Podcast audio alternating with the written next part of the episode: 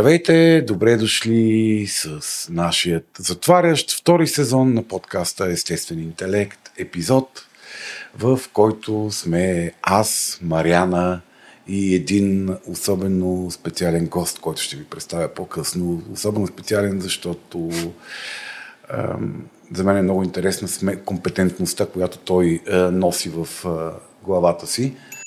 Преди да продължите със слушането на подкаста, искаме да ви кажем, че това, което ще чуете по-късно е само и единствено нашия опит, съчетан с мнението на експерти. Това не са здравни консултации и ако имате нужда от помощ, то, моля, потърсете услугите на професионалист. Вярваме, че имате глава на раменете и взимате свои собствени решения. Също така, трябва да знаете, че водещите на подкаста често използват език, който не е подходящ за деца, а и за някои възрастни. Ако това не ви притеснява, давайте смело напред. С мен е неизбежната Мариана, момичето с което преплувахме през бурните, спокойни, смешни, забавни, трудни и какви ли не води на сезон 2 на Естествен интелект.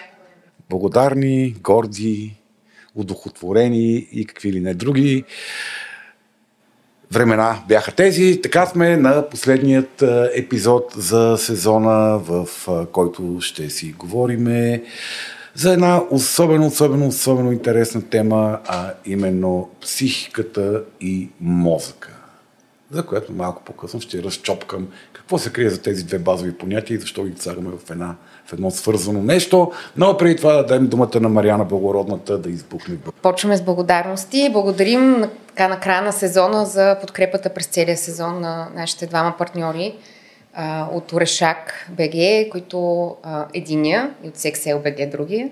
Орешак, които м, така, дават платформа на страхотни майстори, а, на прекрасни дървени изделия, сувенири от района на Орешак и Троян.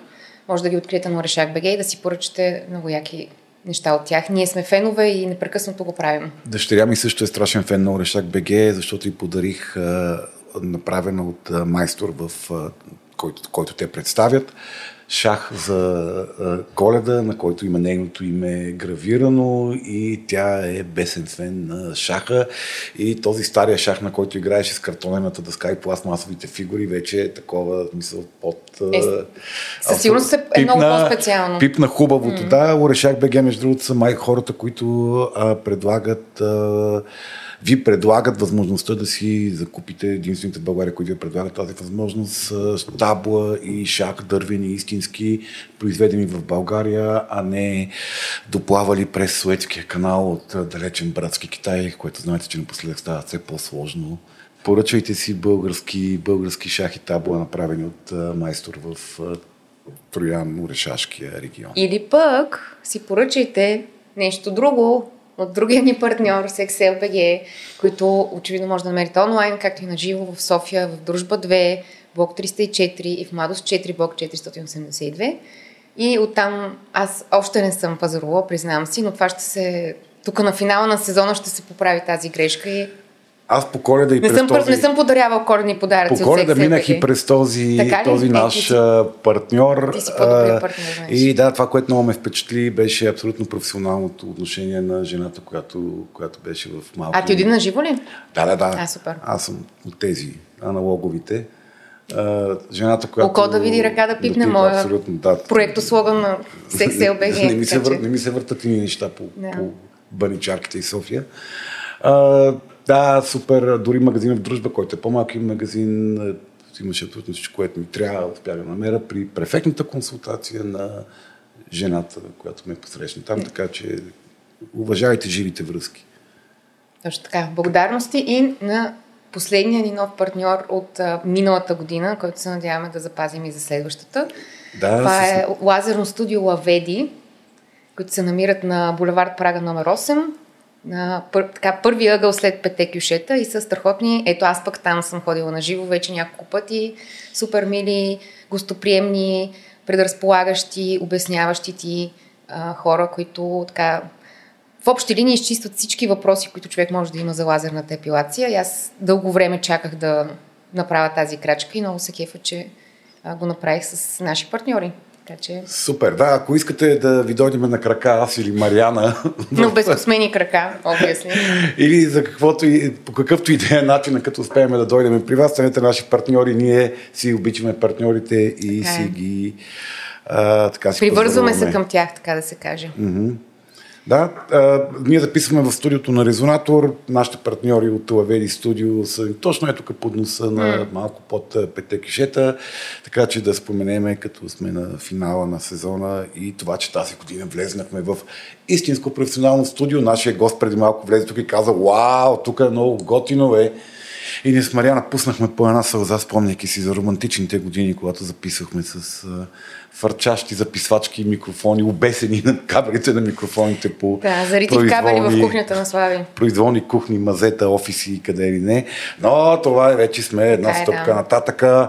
Не на последно място и благодарение на нашите патрони, които са хората, намиращи за достатъчно смислено това, което правиме, така че да ни подкрепят с скромни финансови дарения всеки месец. Дарове. През... Помислих, че ще кажеш дарове и вече си щех да...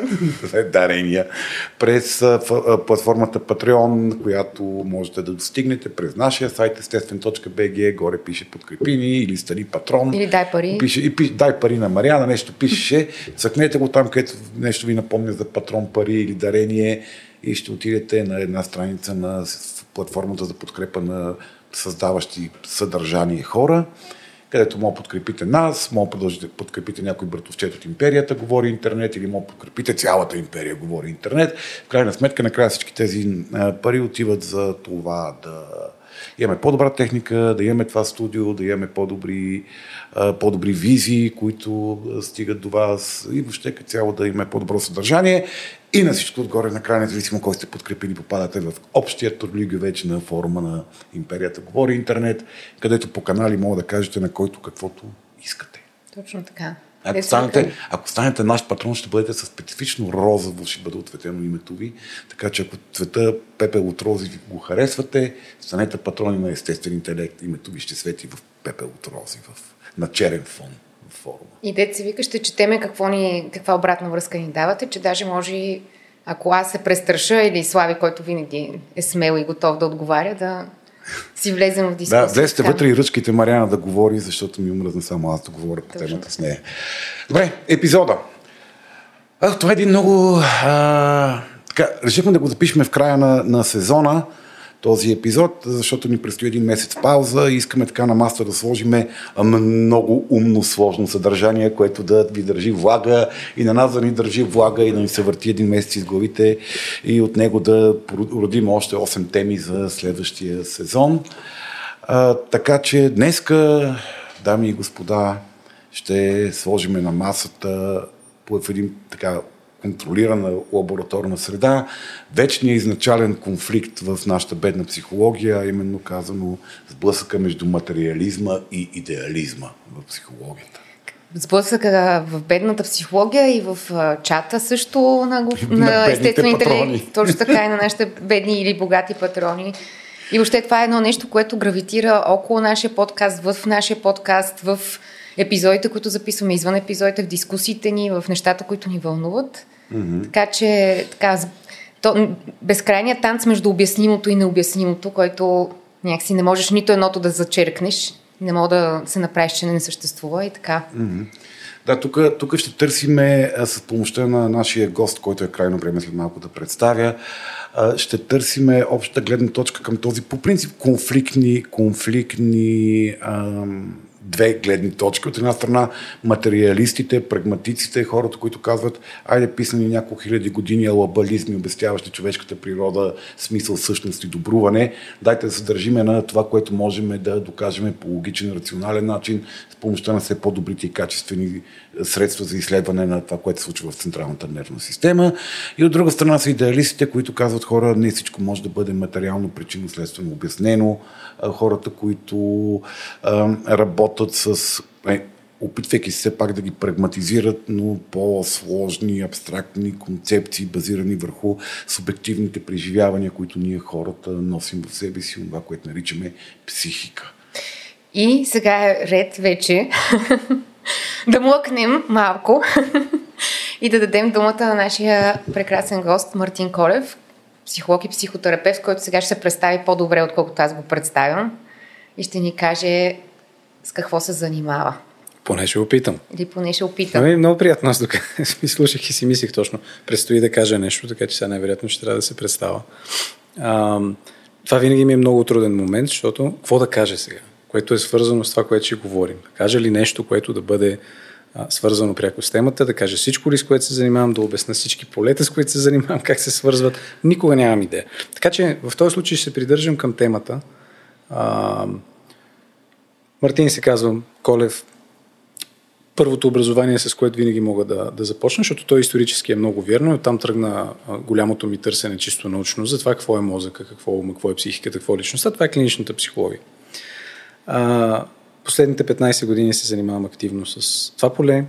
А, имаше един много особен момент в професионалната ми история, в който аз специализирах в кабинет в частна практика на един от големите професори, доктор Радослав Райчев, царство му небесно. А той е един от хората, който е въвел модерната неврология в България. И като млад студент, човек, който иска да се занимава, да ходи да прегледа някой, да участва в ходи да прегледа някой. Така. Буквално беше така, нямах представа какво правя там. И седа на един диван.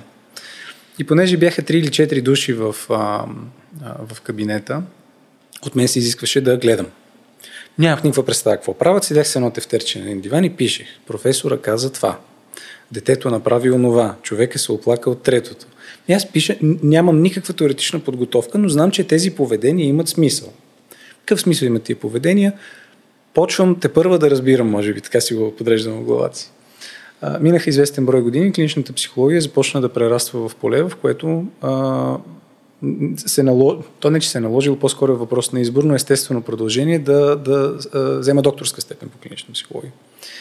В която а, интереса към темата ми се свърза с психотерапията, която правя, която свързва ума с мозък.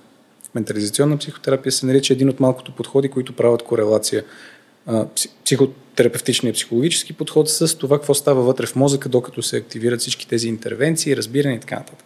Вау, добре. До тук много хубаво. Казали съм правилният човек, май. Хайде да видим, Окей, поне това се успокоихме. Да видим от тук на сетли. Тая част от историята ме свари много неподготвен, понеже а, трябваше неврочаста, т.е. трябваше мозъчната част, трябваше механизмите, а, които управляват някаква част от нервната система, те пък генерират на, своя, на свой ред а, мисли, чувства, поведения, фантазии, каквото се сетите от всички психични компоненти. Започнах да се интересувам а, как да добавя към професионалния си инвентар някаква много конкретна а, невроориентирана парадигма, теория и така нататък. Имах два избора. Айде да кажем три. Единия беше да запиша медицина, да изкарам известен брой години, а това вече са около 7-8 години в кариерата ми. Аз казвам, добре, сега, ако запиша медицина, много вълнуващо, половината от родата ми са лекари. Няма нито един психиатър, нито един невролог, но пулмолози, детски лекари, педиатри и така нататък. И си викам, добре, сега дали ще съм поредния, с който ще се гордея? Да ходя да запиша на медицина, до тук много хубаво. Да му остават на мира. И да си вържа гащите, се казва, да, да мога да, да си добавя и неврочеста. Другия вариант беше да уча невронаука, което в днешно време е едно от огромните полета. Може да погледнете в абсолютно всякакви предавания, подкасти. Даже в момента има един много голям лекар, Андрю Хюберман, който изключително много популярност придоби с всичките си рискове, нали, да се превърне в малко по-популистка невронаука. Но аз mm-hmm. исках да уча клиничната невронаука, която не борави с коучинг, не борави с пиете тези добавки, за да ви е здрав мозък. Исках да видя как работят нещата. Mm. съответно съм възпитаник на King's College Hospital Лондон, програмата им по невронаука на, на психичното здраве. Тоест в този момент ставам и невроизследовател и сега се намирам между двете полета професионални, именно съвпадащи с темата, която преди малко казахте нали, за епизода. Супер. Раз, разчекнат ли си между двете или така приятно балансирано ги свързваш? Но, нищо приятно балансирано няма. разчекването е истинско, Добре. професионалното, морално на всичко отгоре е като разбиране. И това идва от а, много а, централния въпрос. Как се прави моста между двете? Никой не знае, няма дефинитивна а, идея, затова няма отговор, обаче има страшно много хора, които Даже мисля, че в последно време, последни 200 години, да кажем, се опитват да разберат. Хубаво. Хората мислим едни неща, чувстваме едни неща, фантазираме си, даже може да, да си конструираме образи и филмчета в главата си, които се появяват на екрана на съзнанието. От субективна гледна точка това е супер. Реално ли е обаче? И слагаме един човек в скенер, виждаме, че докато той си представя нещо, а и докато не си представя също, отделни региони се синхронизират, светват, изгасват, имат активност, нямат активност, което предполага, че има връзка между двете. Но ключовата дума тук е предполага. Mm-hmm. А, в днешно време една голяма част от медицината, моето усещане е, че не е много активно свързана, т.е. тук моето успокоение, че не записах медицина и неврология, с риск да обида колегите си невролози, с които много все пак имам тясно свързана работа, но наистина това, че избрах невронаука, като че ги даде малко повече преднина, защото тя се разклонява в полета, които ще ги спомена сигурно по-напред в епизода, ще ги дообсъдим, но а, простират се дори до а, компютационна невронаука, работеща с AI и теоретизираща генерирането на съзнанието. Изключително модерни теми, mm. които... И добре платени, най-вероятно. О, страхотно, естествено. а, от един момент нататък, като имаме малко повече пробив, в момента имаме така значителен, но мисля, че има още какво да се доразбере за, за тези е, процеси и модерни теми, за които споменах. В един момент най-вероятно ще се върнем обратно към неврологията, ще допълним с тези неща. Добре, а, сега, ние все пак да си, някакси да се държиме фокусирани в, в а, темата на, на това, за което а, сме се събрали да, да говорим, колкото по се каже, че тази тема може да се фокусира. И някакси ми се иска да започнем да изчистваме понятията, за които ще говорим по-нататък, за да е ясно за какво говорим и имаме този навик, като в началото на епизода, да, да си кажем какво наричаме това, което наричаме по-късно Кол, Колкото по-ни е такова необятна темата, толкова по-панически в началото се опитваме да, да подредиме нещо. Да. да. А, сега, аз а, стигнах до а, някакси Тоест, интереса ми, интереса ми към а, тази тема се възбуди отново преди няколко месеца, когато до мен стигна новината, че излезе една книга на български, която е такъв а, базов, а, базов труд а, в една а, такава крос, крос, крос-дисциплинарна а, наука, uh-huh. като наречена невропсихоанализа, uh-huh. където ти си доста активен а, а, в България, доколкото така. Да. Оттам така те разпознах като потенциален гост и ти благодаря, че се съгласи да дойдеш. А, какво е невропсихоанализата? Защото звучи много така противоречило едно с друго. От една страна невронаука, от друга страна психоанализа, която за много хора е абсолютно нали, връх на лабализма в а, разбирането за човека. Да, а, определено усещането за психоанализата като някакъв вид магическо мислене, приложено върху хората и хипотезиращо празни хипотези. Знам, че това е усещането, даже би го обвързал с това, че ам, моята собствена психоанализа, която продължи известен брой години, четири пъти седмично, на кошетка, лежиш. А ти си карал тежката школа, истинската психоанализа. Класическата, да. Майка. Класическата, аз че две е норматива. не, не. О, боже, Има вариации, разбира се, но понеже тогава имах а, така хрумване, м- добре, трябва да си избера терапевтична школа, най-уважаващата емоционалните процеси на хората, най-уважаващата идентичността на хората, заедно с някои такива по-медицински модели, които ме ми бяха привлекателни, все още си остава психоанализата, mm-hmm. създадена е от невролог, заедно с там още 5-6 души, които са му повлиявали. Невролог е Зигмунд Фройд, знаем, че mm-hmm. това е той. И всъщност невропсихоанализата магически, в кавички, се оказва, че това е неговата мечта което за много хора е голям абсурд. Особено за по-съвременни, а, малко по-религиозно фанатизирани психоаналитични хора. Понеже знаете, че всяко едно поле, което а, има дълга история, има набор от правила, има набор от вярвания. В момента, в който дойде друго поле, почука на вратата и каже, бихте ли го отпушили този силус, в който се намирате, защото имаме ни открития. Мислим, че за вас ще е полезно, пък вашите поли... открития бихте ли не ги дали на нас? Mm-hmm. И да се обогатим взаимно. Те почват да пищят и да казват и не. се радикализират. А, аз съм, честно казвам, изключително така, притеснен за някои колеги и съм изключително радостен за други колеги. Сега си имах радостта, а, моя аналитик в годините, тайно, аз може би по-накрая на работата ни разбрах, но тайно се интересуваше активно от невропсихоанализ. Тоест, взимаше в предвид в работата ни заедно всички неща, които невронауката говореше за човешкото развитие. И съответно аз се подобрявах. Качеството ми на живот се подобряваше, разни притеснителни неща, като мисловни симптоми в кавички изчезваха и се чудех защо. А имах други колеги, които казваха, аз хода при един човек, който е много ортодоксален. Никакви такива работи с невро. Викам ми, как върви при теб? Викам ми, върви. Аз можех да се похваля истински. Mm-hmm. Сега, това, което ви казвам в момента, може да си е мисловно изкривяване. Аз може да искам да си похваля полето. Твоя си Да, да, то... Твоята си работа, която Което свърши. е вреда на нещата, разбира се. Но наистина, така, това ми затвърди по някакъв начин вярването. А, правейки исторически преглед, след цялото това, което ви казах като тирада, историческия преглед, стигайки обратно до Фройд, а, показва, че 1895 година самия той пише, че а, за момента, към тогавашна гледна точка, а, хипотезите, които той може да прави като клинични наблюдения. Вижда хора и пита, кажи какво става. Те му казват какво става. Той почва да пита това, това откъде е, а какво мислиш за това, а тук как ти се струва и прави така наречените интерпретации. Неговото виждане за собствената му хипотеза, теория зад тези интерпретации е, че за момента е хипотеза. Mm-hmm. Основанието му е, че тогава няма а, машини за невроизобразяване. Той е бил невролог, разбирал е от мозък, обаче тогава мозъчното изследване се е простирало до а, дисекции, постмортем. Рязане на, рязане на мъртви мозъци. Общо взето, да. Трудно мога фанеш мисленето. Даже нещо много любопитно като, а, като факт, който студентите ми по невропсихология в университета винаги много се заболя, че го спомена и за слушателите. А, в а, британски английски в момента думата за операционна в болница е theater, т.е. театър. Mm. Идва от там, че, ако могат слушателите пък и ви да си го представите, има картини, на които неврофизиолози, пък лекари, пък не знам какво, седят около труп.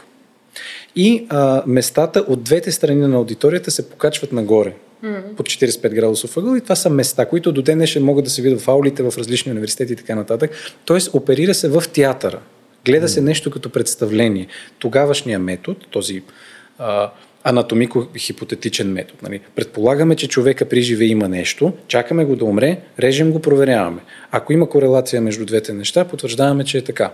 Например, болестта на Алцхаймер, така е, така е открита. Самия Алоис Алцхаймер, лекаря, казва, бе, при живе хората, които виждам нещо, почват да забравят, почват да се движат трудно, почват да имат когнитивен спад, умират, отваря черепите им и вижда, че около мозъка има лепкаво вещество, нещо като плака протеинова, което той казва, ми да, повечето ми пациенти имат това нещо и го описва в клиничните си доклади. Вече знаем как се нарича амилоидни тао плаки, бета и, и така нататък. Само, че още тогава Фройд е видял на къде отиват нещата и казва, да, окей, не мога да ви срежа мислите, не мога да ви срежа чувствата. А, виждам какво мога да направя от хипотетична гледна точка, за субективния опит на хората, но ще трябва да изчакаме, и това са негови думи, няма да ги цитираме едно към едно, но неговите думи гласат горе-долу средното. Ще трябва да изчакаме няколко десетилетия, в които биологията, като наука, ще открие разни работи. И даже я нарича поле на неограничените възможности. Казва, в момента, в който биологията открие разни неща, вземете ги, ако са последователи, негови или лекари, нямам представа към кого се обръщал, но малко по-общо казва, вземете ги, и ги добавете към хипотезите, които ще сме написали. И Някои как тях, се говорят.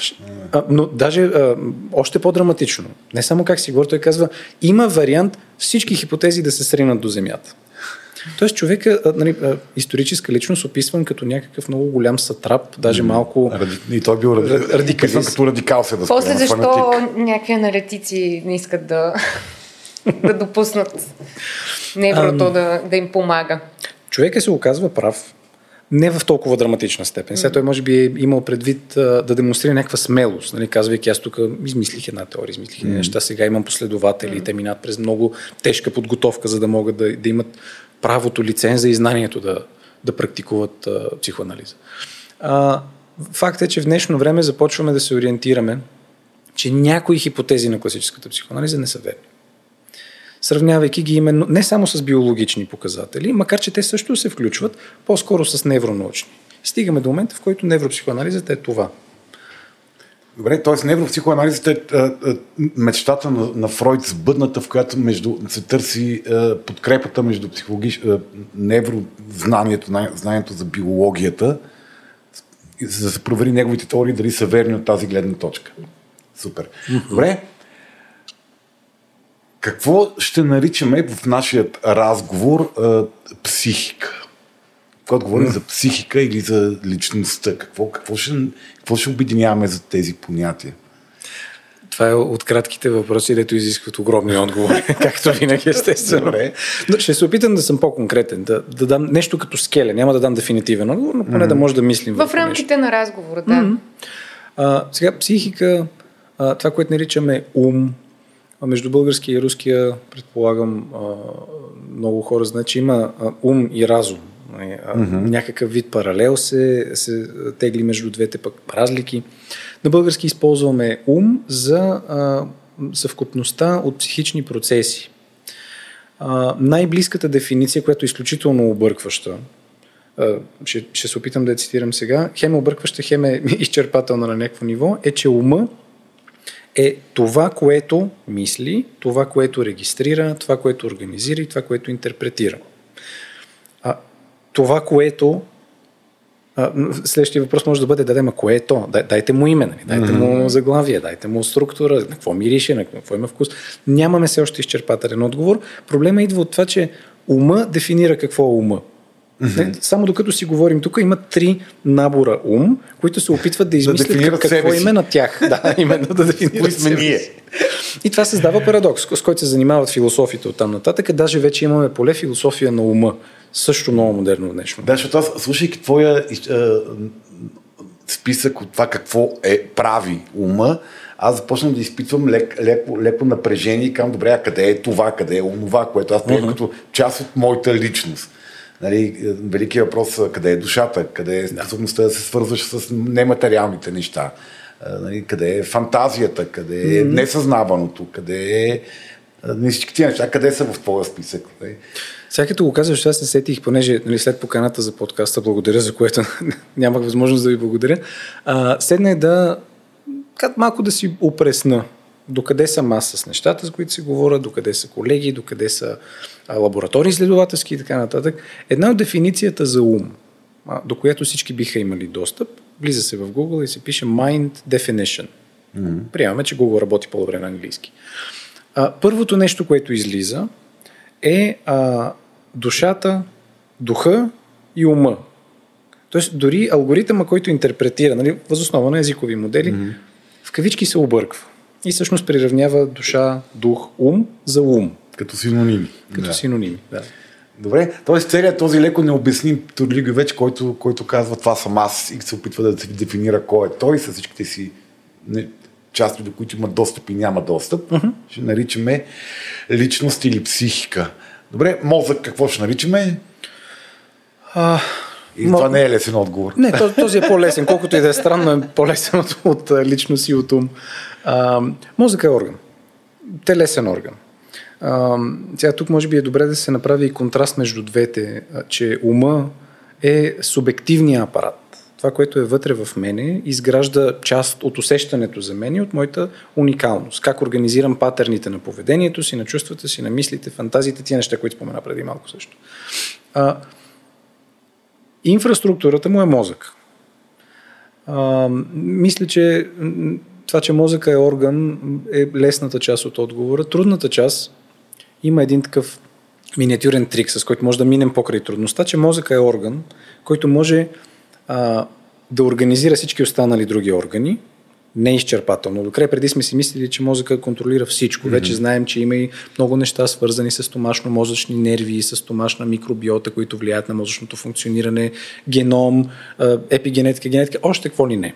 Но а, мисля, че с едно на ум и с звездичка, това, че мозъка организира всички други органи, а той самия е орган и може да дефинира и организира и себе си, е нещото, с което може да боравим като дефиниция. Wow. Че, че изпитах някакъв леко страхопочитание към, към мозъка. орган. че... А ако си представиш колко е, а, понеже мозъка е кило, кило и половина, малко отгоре може би, нали, изключително много години еволюция, а, в които има какво ли не намесено. И всъщност то е набор от а, клетки, региони, вещества, които еволюцията така работи а, за всички процеси. Всяко следващо развитие като стъпка е възможно най-удачното и най-биоекономичното възоснова на предходната стъпка направена. Mm-hmm. И в момента боравим с орган, който третираме като съвършен, ама не е. Така че страхопочитанието the, хем го има... the making. Да. Все още, в момента дори, докато сме живи тук, ние няма mm. да го заварим. Естествено, сигурно още там 50 хиляди години ще се появят нови психични и мозъчни структури. Най-вероятно ще има еволюция от друг вид. Или деволюция. Тук има много хора и много теории, които се намесват. Mm. Този подкаст достига до вас благодарение на лазерно студио Лаведи, което се намира в центъра на София. Лаведи Laser Studio предлага лазерна епилация на всички зони, за които може да си помислите. Освен, че зимата е идеалното време за лазерни процедури, месец февруари за Лаведи е месец на споделеността и те предлагат отстъпка за двойки. Ако отидете и доведете партньор, приятел или роднина, например майка и дъщеря, и двамата ще получите отстъпки. Може да си запазите час за безплатна консултация и техните лекари и специалисти ще ви посъветват как да постъпите и какви процедури са ви необходими. Ще ги откриете на булевард Прага номер 8, точно до пете кюшета. Ако кажете, че ви праща естествен интелект, ще получите отстъпка дори да не сте по двойки. Повече за лазерната епилация в Lavedi Laser Studio може да намерите в бележките на шоуто. И сега, ако влеземе навътре малко повече в субективното, mm-hmm. три термина, които ще се появят в рамките на днешния разговор съзнавано, несъзнавано mm-hmm. и любимата травма. Малко по, да, малко аналитичната част от невропсихоанализата. Да. нали, е, тук си спетваме една, едно лека рубрика Зубър, че това е рубрика от един тип наши епизоди. Mm-hmm. Die Hard феновете и хората, които слушали някои от епизодите и други знаят за какво говориме. Така че една бърза, така бърз, бърз речник на понятията Съзнавано, несъзнавано, травма. Разбира се. Сега ще почна от съзнавано. Това са всички процеси, до които хората имат достъп с ума си, с регистрирането в полето на съзнанието си. Това са процеси, които имат представност вътре в ума. За да не звучи сложно, давам пример веднага. А, знаете, някои научни понятия са толкова помпозно звучащи, човек като ги каже, а, хубаво звучат стряскащо, ето казваш, нали, такова страхопочетение, но няма съдържание, нали, някакси хората, пълнежи. Освен, че слушат тъпи хората от среща. да, това също е минус на ситуацията. Та, а, процесите, които имат представност, а, са обикновено такива, които можем да регистрираме. Ако а, човек се опита да се ориентира къде се намира в момента, какво му минава през главата, по какъв начин се чувства, което някой път е по-сложно, отколкото какво му минава през главата, като мисли, какво му идва да направи, какви намерения има, каква, какви филмчета се въртат или дори може да има и слухови такива добронамерени халюцинации, да ги наречем. Това всичкото са съзнавани компоненти. Малко ли много всичко достъпно в конкретния момент. Mm-hmm. Една стъпка по-над по-към недостъпното, имаме предсъзнавани или средни несъзнавани елементи. Зависи кого питаме, коя школа, кои изследователи. Това са елементи, които са на ръба. А, можем да си ги припомним, само че а, се изисква някакъв вид стимул или някакъв вид усилие. Тоест много фокусирано мога да стигнем до тях. Тоест а, случка от миналото, която много те, mm-hmm. ти е въздействал, но mm-hmm е изолирана някъде там. Това ли ще са тези преддостъпни? Те Или? може би са малко в по-несъзнавания регистр. Mm. Това цялото нещо, разбирам, че а, съзнавано, предсъзнавано, несъзнавано, създават усещането за категории. Mm-hmm. Но а, добре е да се постави в а, структурата на континуум. Да, това е по-скоро такова плъзгач. Скала. Да, да. Едно плъзгач на достъпност. Mm-hmm. А, като този плъзгач все пак има една граница, отвъд която нямаме достъпност до филмчета, до, до, до, до чуване на неща в главата си. Но а, в, в рамките на примера а, може да се помисли за следното. Докато идвах насам към студиото, най-вероятно изобщо не ми е било нито важно, нито актуално сутринта какво съм закусвал, нито вчера какво съм закусвал, нито онен какво съм закусвал. А, но мога доста така, бързо да си го припомня, стига да нямам неврологична симптоматика или дементен процес или нещо да не се случва с органа на ума ми. Mm-hmm. Мога да се опитам малко усилие, леко напъване и в, в ума ми да изкочи нещо или да, да се да кристализира или да се сглоби картина. Тук идва големия проблем, че човешките спомени са доста а, доста компромисни. Повратливи. Да. Неблагонадежни свидетели. Да. Не винаги може да имаме доверие на собствените си спомени. Mm. Тук психоанализата има преднина. Защото дори а, човек да, да не може да разчита със сигурност 100% на спомена си, няма значение, защото той отново предизвиква субективно преживяване. Тоест фалшивия спомен пак значи нещо. Пак предизвиква no. чувство, пак mm-hmm. предизвиква фантазия. Дори самия той да е фантазия, не е проблем. Mm-hmm. Човек може да борави с тези компоненти на ума си. А, несъзнаваните процеси. Е, говори се за типове несъзнавани процеси. Има някои психоаналитични, даже изследователски школи, лабораторни, които казват, имаме нещо като колективна психика, която е с несъзнаван компонент. Най-близкото до което сме стигнали е култура.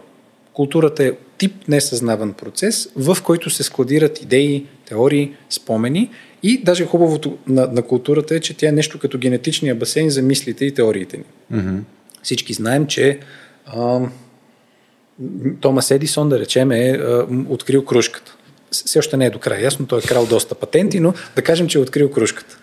Никой от нас не го познава, никой от нас не му е роднина, но някъде там има невидим, несъзнаван басейн, на принципа на генетичния басейн, в който се съдържат мисловните компоненти, които ние си прехвърляме. Полезни са с много неща. Да кажем, ако ми се налага всеки път, като искам да си пусна климатика в къщи, да взимам дистанционното и да трябва те първа наново да се уча. И те първа наново да се учи. И те първа... Това няма да е по никакъв начин економично за нито един еволюционен процес. Mm-hmm. Тоест, добре е да взема инструмент, било то дистанционно, било то ума ми, било то чувствата ми и да имам някакъв вид разбиране как работи, което веднъж постигнато да няма нужда да го откривам отново и отново mm-hmm. и отново и отново. Тоест това е заучаването на някакви готови знания на, на ниво, което не е свързано с климатика, ниво как, как действам в, в социума, кой съм аз, Именно. кое е какво е, кое е добро mm-hmm. и кое е лошо. Е, тоест това, което кажеш колективно несъзнавано, то ни влияе, програмирани по начин, който ние нямаме контрол върху него. Това ли е несъзнавано? Защото ние можем mm. да осъзнаваме културалните си модели. Uh-huh. Ако ги осветиме с, нали, с фенерчето на вниманието си, uh-huh. с фокуса си. А, някой път можем, някой път като че ли е по-трудно. А, следната логика се намесва тук. Тя е субективна, но колективна логика за, за несъзнаваните процеси. Ако искам да осъзная някакъв вид културална традиция. Да, даже думата традиция ще използвам за, за, за, за да иллюстрирам. Това означава да се обърна най-малкото назад, чисто исторически, и да започна да проследявам кой преди мен как е правил конкретната задача. Кой преди мен как е ял баница. Кой преди мен е как, как се е разхождал, какви обувки е използвал. Ако нещо се повтаря приблизително еднотипно, много поколения, никога не се променя. Това наричаме традиция. Дефиницията за традиция е нещо, което винаги е било така и затова и в момента не се е променило. Е така. Да. да. Това е част от културалния слой. А, можем да, да си дадем сметка за някои а, традиционни културални ценности, които ни определят като идентичност, като, като усещане за себе си, като уникалност. Обаче има други, които не стига, че не можем, даже има някои, които не трябва. В днешно време живеем в такава много странна странно време, в което а, много млади хора, даже тук ще намеса, нали, на края на пубертета, хората казват, не, не, без, без традиционни неща. Ще си кръста детето с много екстравагантно име. Ще си докарам вода минерална от Фиджи. Не искам горна баня. Mm-hmm. Ням да има mm-hmm. тия неща. А, и ще се държа с индивидуализъм към развитието на моята лична култура, индивидуална култура. А тук се културолозите ще кажат, окей, това е факта на развитието, това са несъзнаваните патърни, това са автоматизираните патърни, които хората искат да преборят, замествайки ги с нови и водейки до процес на учене. Само, че винаги зад тези неща има смисъл. Но един от основните приноси на психоанализата в цялата история е, че всеки един симптом, всяко едно поведение, всяка една мисъл, всяко едно чувство има много голяма вероятност да носи субективен смисъл за човека, който ги носи. Mm-hmm а, мисля, че много малко други полета, може би някои философски полета също, но много малко други полета имат това като, като присъща характеристика. Mm-hmm. И тук може да се замислим, окей, културалния слой разбираме а, като някакъв вид несъзнавана информационна а, банка, само че индивидуалният човек какво прави по отношение на него? Приема ли го? Ако да, защо? Ако не, защо? Споделя ли го с някого? Иска да го узурпира ли? Някакси иска даже да го унищожи. А, има такива тенденции някой път. А, и всяко едно от тези неща носи смисъл.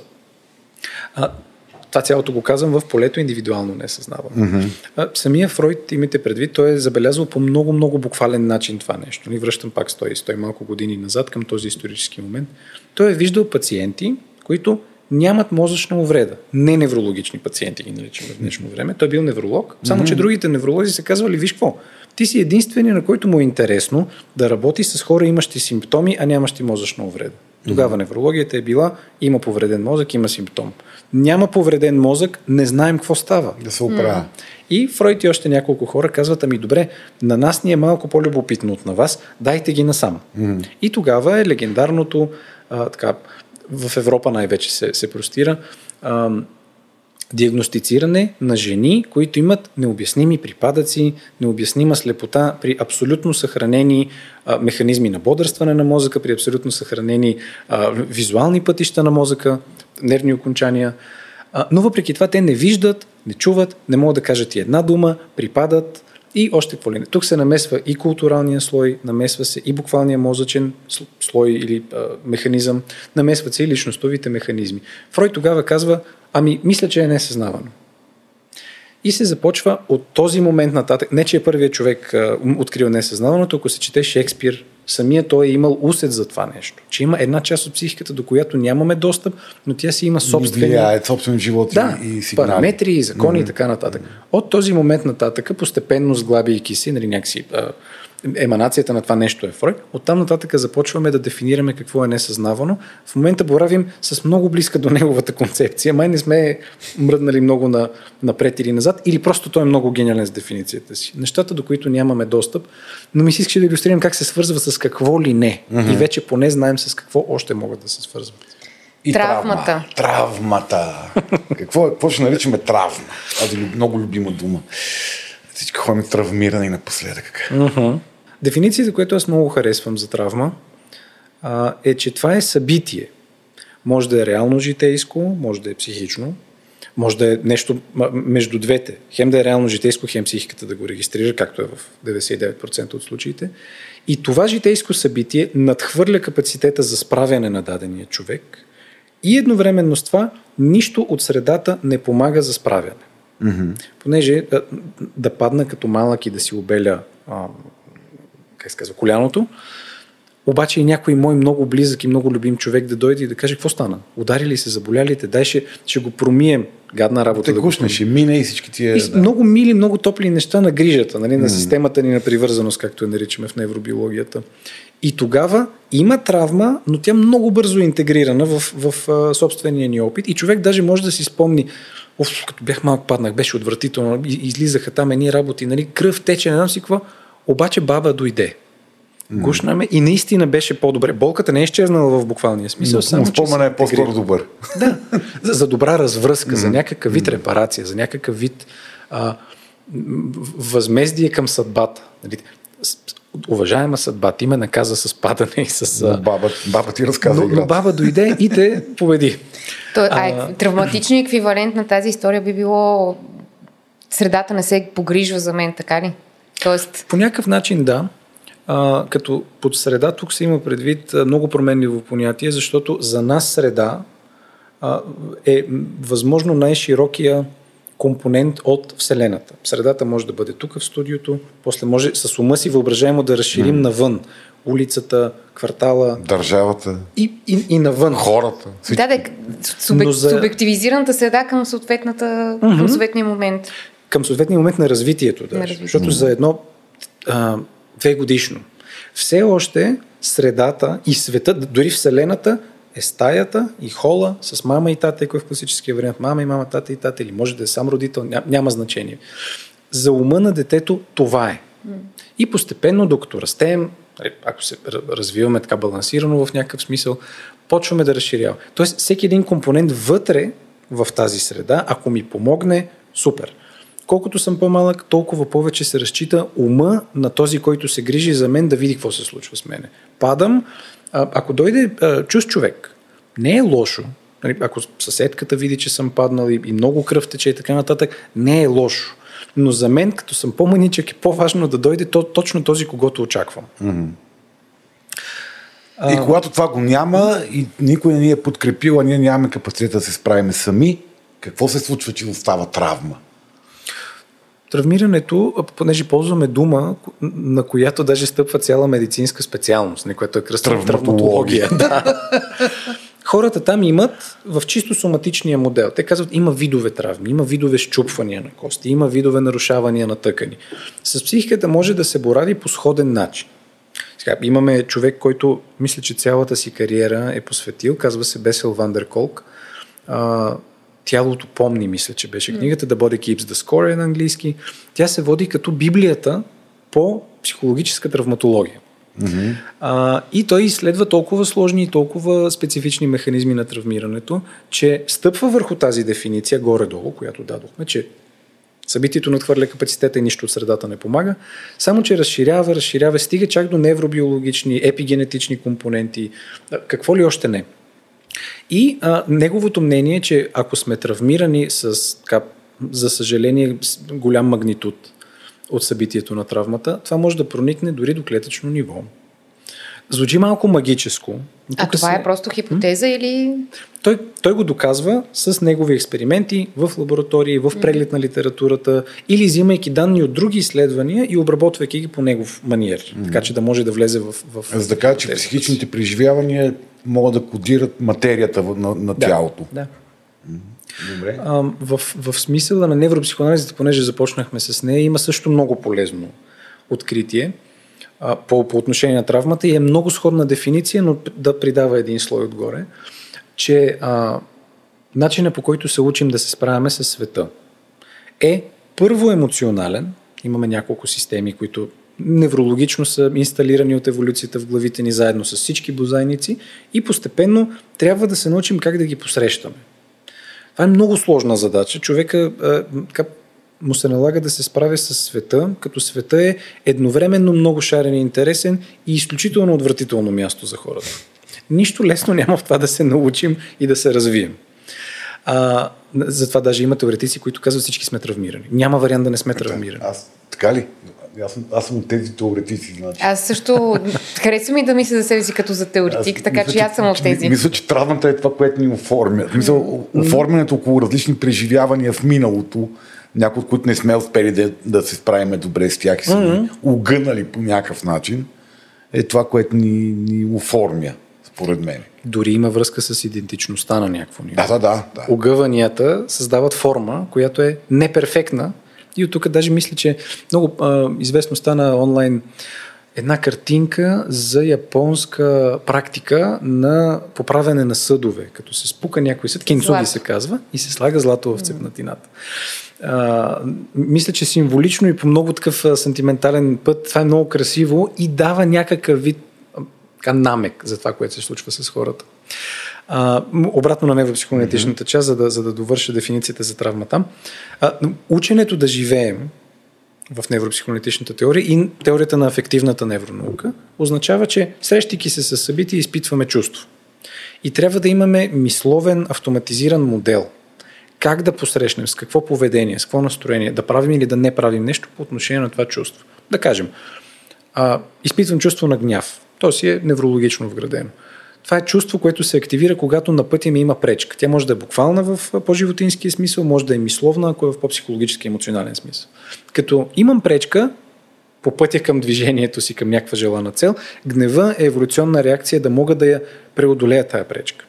Но в животинския стереотип това звучи като умри, ще mm-hmm. те унищожа. Mm-hmm. Ако всички разчитахме на това, нарича се психотично функциониране, веднага да изливаме гнева си, нямаше да имаме градове, цивилизация, семейства, нямаше нито да едно открито. Да. Нямаше да има хора общо взето. Има и други а, примери, които мога да дам с други емоционални системи, но за да иллюстрирам, ще се придържам към този. Добра идея е всеки един от нас да се понаучи малко.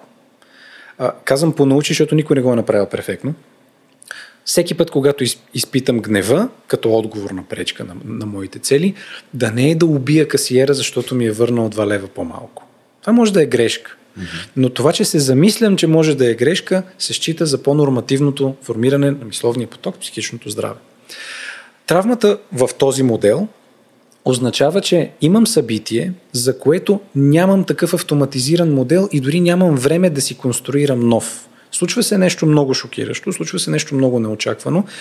Бъркам с въображаема ръка в паметовите си регистри, опипвам бързичко да видя дали имам спомен, който прилича на решение на тази ситуация.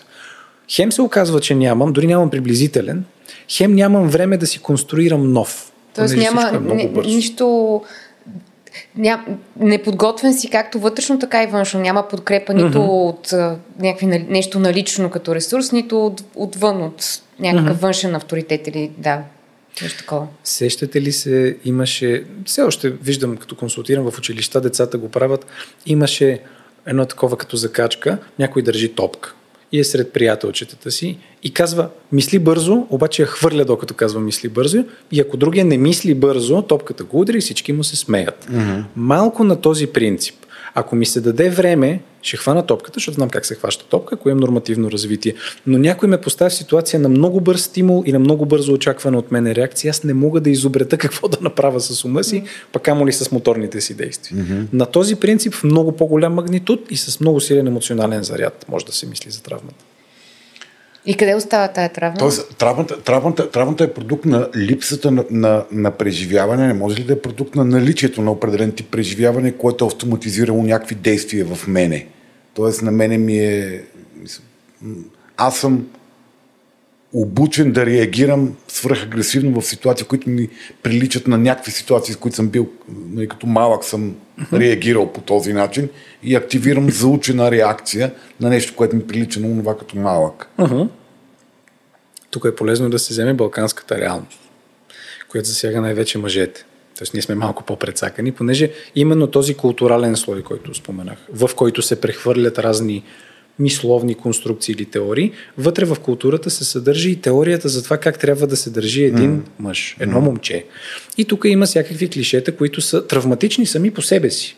Един мъж не трябва да плаче. Един мъж трябва да е силен. А, даже съм чувал. Да колеги, харесва да се бие. Да харесва да се бие, да. да, да, да насилието да има, да има афинитет да го овладява. Нали? Виждате бума на ММА спортовете. Mm. Нали? Това е а, някакъв вид афинитет към овладяване на агресивния импулс до ниво на божественост. Mm. Ставаш на много, много голям майстор става mm. това нещо. Но а, това са много така присъщи за, за, за травмата характеристики. Понеже какво значи един мъж да не плаче, ако се замислим? А, ако един мъж не плаче, цялата тая мъка или тъга, която трябва да се излее с а, това да ти тече вода от очите по бузите mm-hmm. и да, да издаваш много специфичен звук с гласа си. Ни плаче това в еволюционен смисъл. Mm-hmm. В субективен смисъл мъчно ми е плач. Ако не се направи с това действие, което не е лошо, или не се удържи с, с личностови и психичен апарат, скрива се под нивото на осъзнаване в кавички и избива като симптоми много често. Или избива като депресия, или избива като всякакви други неща, понеже задейства по-дълбоки механизми, а честно казано психиката е много биоекономичен апарат. Не търпи такива работи. Една психика да и се каже, подръжа тази травма за малко, складири я тук в мазето. Ще я мислим като е, като намеря пари за терапия. Да, и всъщност може да си го представите като радиоактивен изотоп, който човек си го слага в мазето, мислейки си, че радиацията няма да пробие до първия етаж, къде mm-hmm. са съзнаваните процеси. Mm-hmm. И това е иллюзия. Човек си казва, малко ми грее тук отдолу, от пода. в един момент почвам да имам пришка, блистерче, mm-hmm. такова, нали, по крака и казвам, какво става? И в един момент мога да се сета, абе, долу натъпках едно. Mm-hmm. Мога аз да съм го натъпкал посредством изтласкване, може обаче и някой друг да го е направил вместо мене е примера, който дадах с падам и си обелвам крака, ръката, каквото има, може някой да ми каже, а е стая, нищо ти няма, какво ще се разревал. Не те боли. Не те боли. Mm. Това също е Отлично, много присъщо за, за Реалността, която изпитваш, не е истина. Mm-hmm. И се подменя реалността с заучен патърн на предвиждане, който е явно като падна и ме боли, май не ме боли. Не ме боли. Което е, е налудничево. Болка ли е? Само по себе си, да. Естествен интелект достига до вас благодарение на sexsale.bg. Вярваме, че доброто самочувствие и усещане за живот задължително включва интимността. В онлайн магазина може да намерите хиляди артикули за интимни преживявания, фантазии и като цяло по-добър и разнообразен секс. По случай 14 февруари в магазина има 14% отстъпка на почти всички артикули. Ако ползвате нашия код GI10, се прибавят още 10% и така може да закупите стоки с 24% отстъпка. В категорията Outlet пък има стоки с до 60% намаление за последни бройки. Напомняме, че всяка седмица в магазина има над 20 нови артикула, така че може да проверявате често. Февруарската промоция е валидна до 18, така че побързите. Благодарности на sexsale.bg, че подкрепя нашия подкаст. Линка магазина може да намерите в бележките на шоуто. За един час успяхме да изчистиме понятията. Дай сега да видим. 4 часа да си да, да видим тези три теми, тези три теми а, как а, точно ще ги. Тези теми, които сме ви подготвили, да видим как успеем се плъзнем с тях. Започнем с вечните въпроси. Тези вечни въпроси, с които човечеството си задава, а, си задава, си ги задава и най-вероятно в момента, в който хората са развили осъзната способност да осъзнават себе си. Каква е връзката между личността и мозъка? Тоест, кое е първо? А, и, кое, кое на кое? Мозъка е първи, това е ясно. Въпросът е как, кое на кое влияе повече? Мозъка ли влияе повече на това, което наричаме психика, или психиката повече влияе върху мозъка? Има ли открития в съвременната там невропсихоанализа, тази наша способност да свързваме нещата? Има. А, и както с всички неща, които за един час изговорихме, те повдигат повече въпроси, mm-hmm. отколкото да, естествено. Само, че а, прилича малко на спора кокошката или яйцето, обаче с а, още по-съмнителен контекст. Абе, аз се зачудих за кокошката и яйцето, но бях така, бе, не е кокошката и яйцето, това е ма... Как си го представи? Защото аз имам нещо на ума, ма Ми, не, за да сравним кой как го Ами аз си го представих, че идваш с някаква генетична даденост, която оформя органа мозък и Това е тази така. генетична даденост а, определя някакви нива, които ще оформят личността. Uh-huh. Нещо такова си uh-huh. представих. За кокошката. Това е за кокошката. Да. Okay. Това го има със сигурност, а, понеже едно от малкото неща, с които сме а, родени, е капацитета ни да се свързваме. А, понеже сме същества, а, които не можем да се грижим сами за себе си. Даже някои теоретици, пък и изследователи казват, бременността продължава извън отробата. Mm-hmm. Проблемът е, че има много големи глави. Ако останем вътре в отробата на мама, ще разкъсаме организма отвътре и тогава и двата екземпляра умират. Така наречения четвърти триместър. Mm-hmm. Първите три месеца от живота на детенцето. А, един мой супервизор казваше, че са първите 30 години от живота. Това е някой, който е терапевтирал. Да. На 32 българския мъж се ражда. Но а, понеже наистина има генетичен компонент, mm. който определя докъде мозъка ще порасне, докъде ще се делят клетки, до каква форма точно ще се, ще се разпъне и в, в какво, в случая черепа, ще се озове като контейнер. Раждаме се с това нещо, обаче с много слаб сензорен капацитет нито виждам нормално, тия очи плюс това никога не са работили адекватно, сензорното ми усещане е също толкова нескопосано, понеже за първ път докосвам някакви неща и даже още по-кофти, изваждат ме от едно от най-приятните и най-сигурни места на, на света. В тробата на мама и вода ми се осигурява, и витамини, и храна, и кислород. Никой не ме занимава с нищо. Ако имам повече късмет, тия отвънка ще внимават да не ме бутат вътре. Пускат ми музика, радват ми се, галят корема на какво ли още не. Много год. Нали, малко прилича на рай. А, и мускулите на мама даже ме избутват. Нали, контракциите са точно това. Аз винаги съм се опитвал да си представя какво ли му е на бебето. Субективното му преживяване, което не може да бъде запомнено, за съжаление, е, че както си седа в рая, Форма изведнъж някой ме изритва там. Да, бутаме. Изритвате, Аз опитвам да се бутам на, на обратно, но пък мускулите ми също са доста, доста крехки. Изкарват ме навънка, светлина, ужас, всякакви сензорна свръхстимулация. Има теории, които считат това за травма, че даже и за централната травма на живота.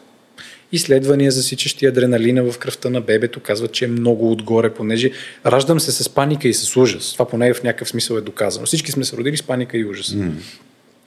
А, добре е еволюцията да ми е дала някакъв вид механизъм, с който да се засмуча или закача за някого, който да ме поспаси. В животинския смисъл се нарича импринтинг този механизъм, mm. в човешкия смисъл се нарича атачмент или привързване, капацитет за привързване. Mm. И а, може да се види много по маймунките. Понеже те, те не си поплюват с това, нали малкото маймунче наистина е като щипка за коса. Штрак. Да, да. се И а, капацитета на отсрещния тук ще е много важен. Защото не нали, добре е родителя да е чувствителен. Добре е да каже, да бе, ти и дойде тук и искаш да се гушнеш за мене, ще те приема и ще те гушна обратно. Mm. Този вид капацитет някои хора го наричат темперамент. Тоест вътре в мен има вродени невробиологични а, вещества, да ги наречем, стъпващи на ген и определящи до някъде емоционалността ми. Капацитета на родителя? Или... На, на бебето. На бебето. Темперамент е много примитивен стил свързване. Изключително примитивен, само че може да се усети. И всички имаме опит с това. Виждаме едно бебе, което реве постоянно при абсолютна липса на стимул. Но понеже то няма думи да назове какво се случва, mm-hmm. а и ние не можем да му влезем в главата, казваме, той, той е просто неспокоен. Mm-hmm. Той е ревлив. Той е ревлив.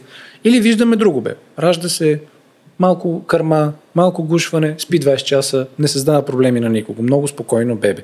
Това са някакви темпераментови а, капацитети, да ги наречем. И те са, и те са, и те са, и те са генетични, колкото разбирам. Имат генетичен компонент. Даже все още не ни е до край ясно, а, понеже видовете темперамент са четири, за сега борим с тях и комбинации между тях. Холеричен, сангвиничен, меланхоличен mm-hmm, и флегматичен.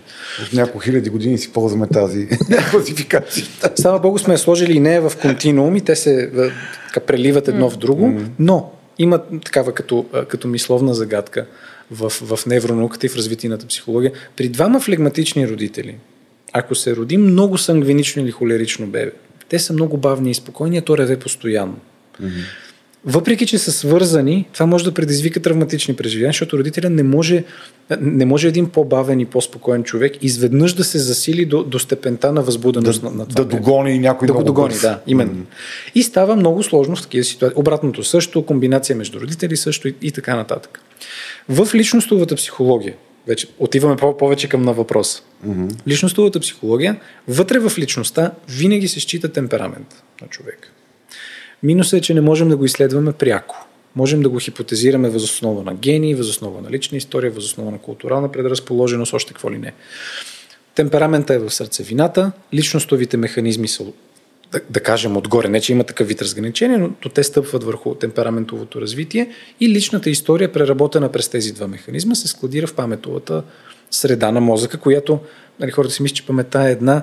Имаме 9 или 11 регистъра на паметта, зависи кого питате. Нали, пак, пак имаме mm-hmm. теории за тия неща, mm-hmm. типове памет. И в този смисъл мозъка идва първи, да, но след това се построяват ето тези механизми, носещи субективния опит. А има ли обратното въздействие? Тоест, ако кажем, че нашата мозъчна структура през темперамента ни определя каква е личността ни, каква е личността ни, деформира ли мозъкът ни по някакъв начин чисто структурно? Да. Тоест, можем ли да поради заучени поведения или психични характеристики наши, ние да деформираме мозъка си, той да стане изменен на някой друг човек, който ги няма тия неща. Mm. Деформи... Какво имаш преди да деформираме Модифицираме. Мозъка? Не деформираме в лошия смисъл, mm. а да го модифицираме. Mm-hmm. В не... Като, нали, тук не говоря за тези, които са свързани с умения и познавателни такива характеристики неща. Тоест, аз съм, че един пианист, най-вероятно някакви зони на мозъка му са по-развити от да. моите, най-деца музикален инвалид, но, но говоря по-скоро за тези личностовите ни характеристики, не за уменията ни. Понеже всички тези са мозъчни региони, тези, които каза, може да има моторна зона при пианиста, може да има зона, която регистрира мелодиката на, на чувания организиран шум, който наричаме музика. А, тези зони най-вероятно ще са по-развити, ако човек е много активно занимаващ се с конкретната дейност. Същото въжи за личността.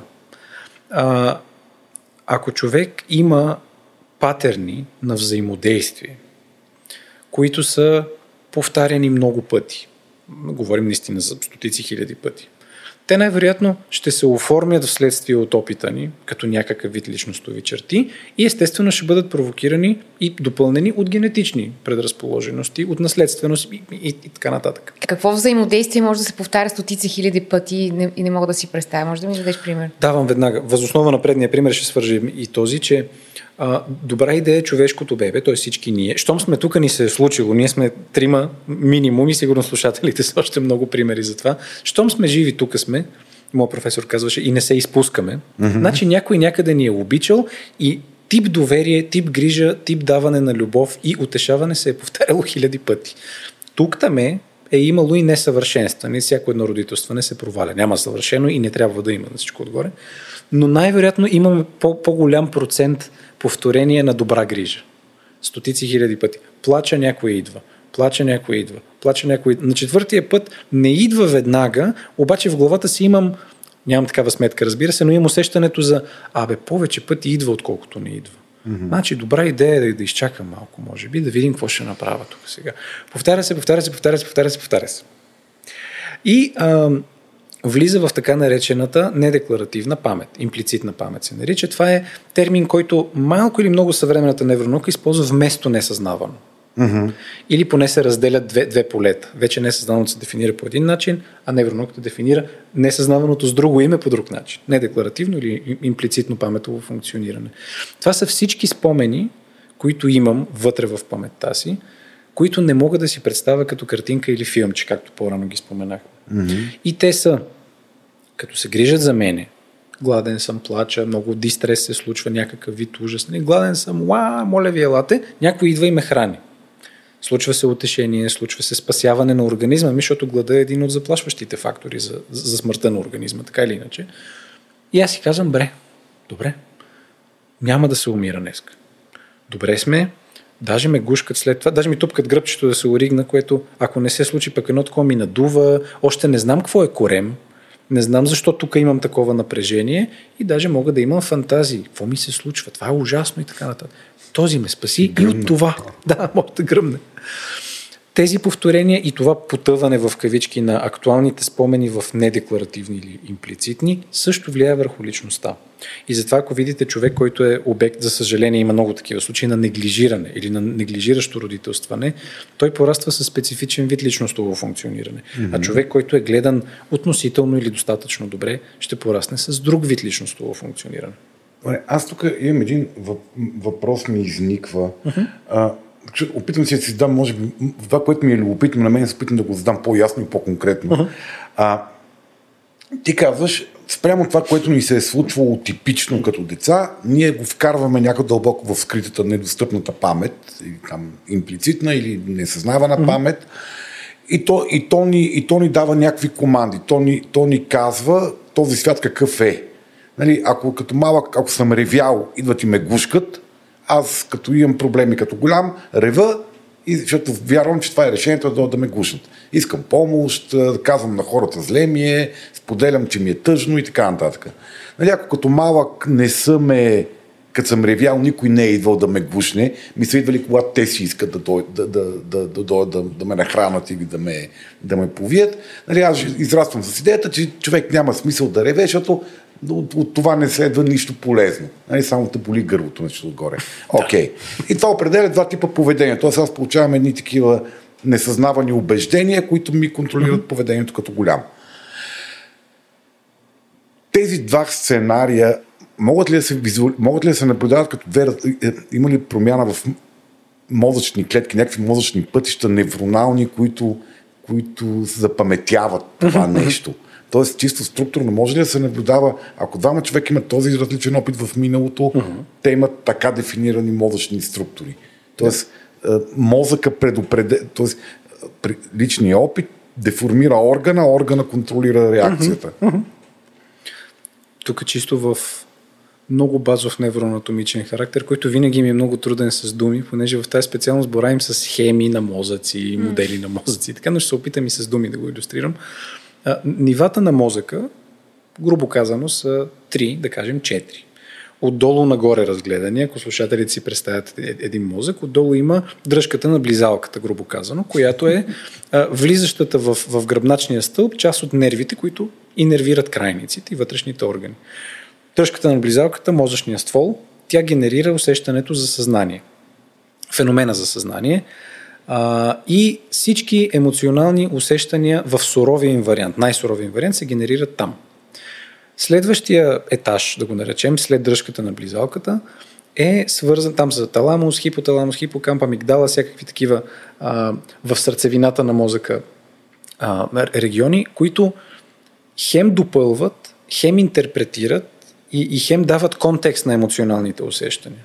И накрая стига до голямата гордост на човека е мозъчната кора. Да. Отгоре на, на, на близалката най-захаросаното. Не това, което като се отвори. Търговската част. Търговската. това е мозъчната кора. Апдейта. Това е апдейта. Там са а, складирани повечето а, умения за мислене, за интерпретиране, за планиране, за някакъв вид сензорна интеграция, за някакъв вид визуална интеграция, още какво ли не, ориентирането за време, ако искате, дори някои езикови структури и така нататък. Тоест най-човешката част е складирана най-отвънка. Mm-hmm. А, ако си представим, че отдолу врат емоционалните неща. Ври и кипи, рибълбука в някакъв смисъл. Взимаме сценария за човек, който имал е добър вид емоционално приемане. Плаче и му казват, май си тъжен. Mm. Тоест в някакъв смисъл с думи обогатяват смисъла на това, което той прави. Защото ако просто плаче и никой не дойде и не му връчи смисъл на това мое действие, аз оставам в някакво неведение и в ужас. Mm-hmm. Защо ме боли гърлото и ми тече вода от очите? Няма mm-hmm. смисъл това цялото mm-hmm. и даже се усеща гадно на всичко. Не е приятно. Да. Ако обаче някой дойде и каже, май те боли, или май ти откраднаха играчката, или май падна и, и, и нещо се mm. ожули, в главата ми има, аха, значи тези непосредствено преди 5 минути, да кажем, действия, които ми се случиха, до сега ги усещах като разфърлени компоненти и не знаех как да ги организирам. Обаче ума на мама, на тата или на този, който се грижи за мене, ми помогна да ми ги организира и ми ги даде храносмелено. Mm-hmm. Взема да го запомня, защото се усеща по-добре. Взех, че се утеших. Mm-hmm. И тук има връзка между този специфичен мисловен капацитет, който наричаме метакогниция, и емоционалната регулация. Колкото повече мога да мисля за вътрешния си свят, колкото повече мога да проявявам любопитство за ума, толкова по-добре мога да се е, регулирам емоционално. Ако има човек, който а, по-машинално гледа на света, сега това много често са децата с неглижиране или даже имаше такива екстремни случаи в скандинавските държави и щатите, ни деца отгледани в мазета. Mm-hmm. Някой родител с много тежка личностова или, или а, психиатрична патология прави това по някаква причина, никой не знае точно защо. И а, тези деца имат само машинални нужди. Дава им се малко вода, дава им се малко храна, не виждат слънчева светлина. И то по, по час някакъв, не когато имат нужда, mm-hmm. когато е има. режима. Mm. Структурирано по, mm-hmm. по усмотрение на, на болния ум на, mm-hmm. на съответния там родител или, или грижищ се. Има скенери а, мозъчни, които свидетелстват, че дори а, обема мозъчна тъкан е много по-малък при неглижираните деца и тъканта всъщност не съзрява. Което какво означава? Региона, дръжката на близалката, мозъчния ствол, генерира всички емоционални а, импулси, с които трябва да се справяме. И ако са се грижили достатъчно добре за мен, горната част на близалката ще служи като амортисьор. Mm-hmm. И ще казва, тъжен си, ето ти една идея какво да направиш, защото мама каза. Във втория сценарий, давам екстремни примери за да иллюстрирам, във втория сценарий ще има тъжен си, абсолютна тишина, абсолютен ужас и абсолютно Хаос, неведение. Mm. Да, и вакуум свръхдезорганизация, mm-hmm. даже има разстройства на този вид функциониране, разстройства на привързаността се наричат, в който даже има дезорганизиран тип привързаност.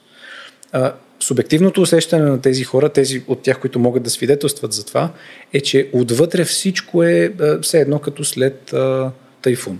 Mm. Всичко ходи навсякъде, имената на нещата са абсолютно неясни, някои неща приличат на едни други, но радостта може да се интерпретира като маниакална някаква а, субстанция, човек е ужасен от собствените си мисли и не може да ги подреди в най- най- най-конкретния смисъл казвам.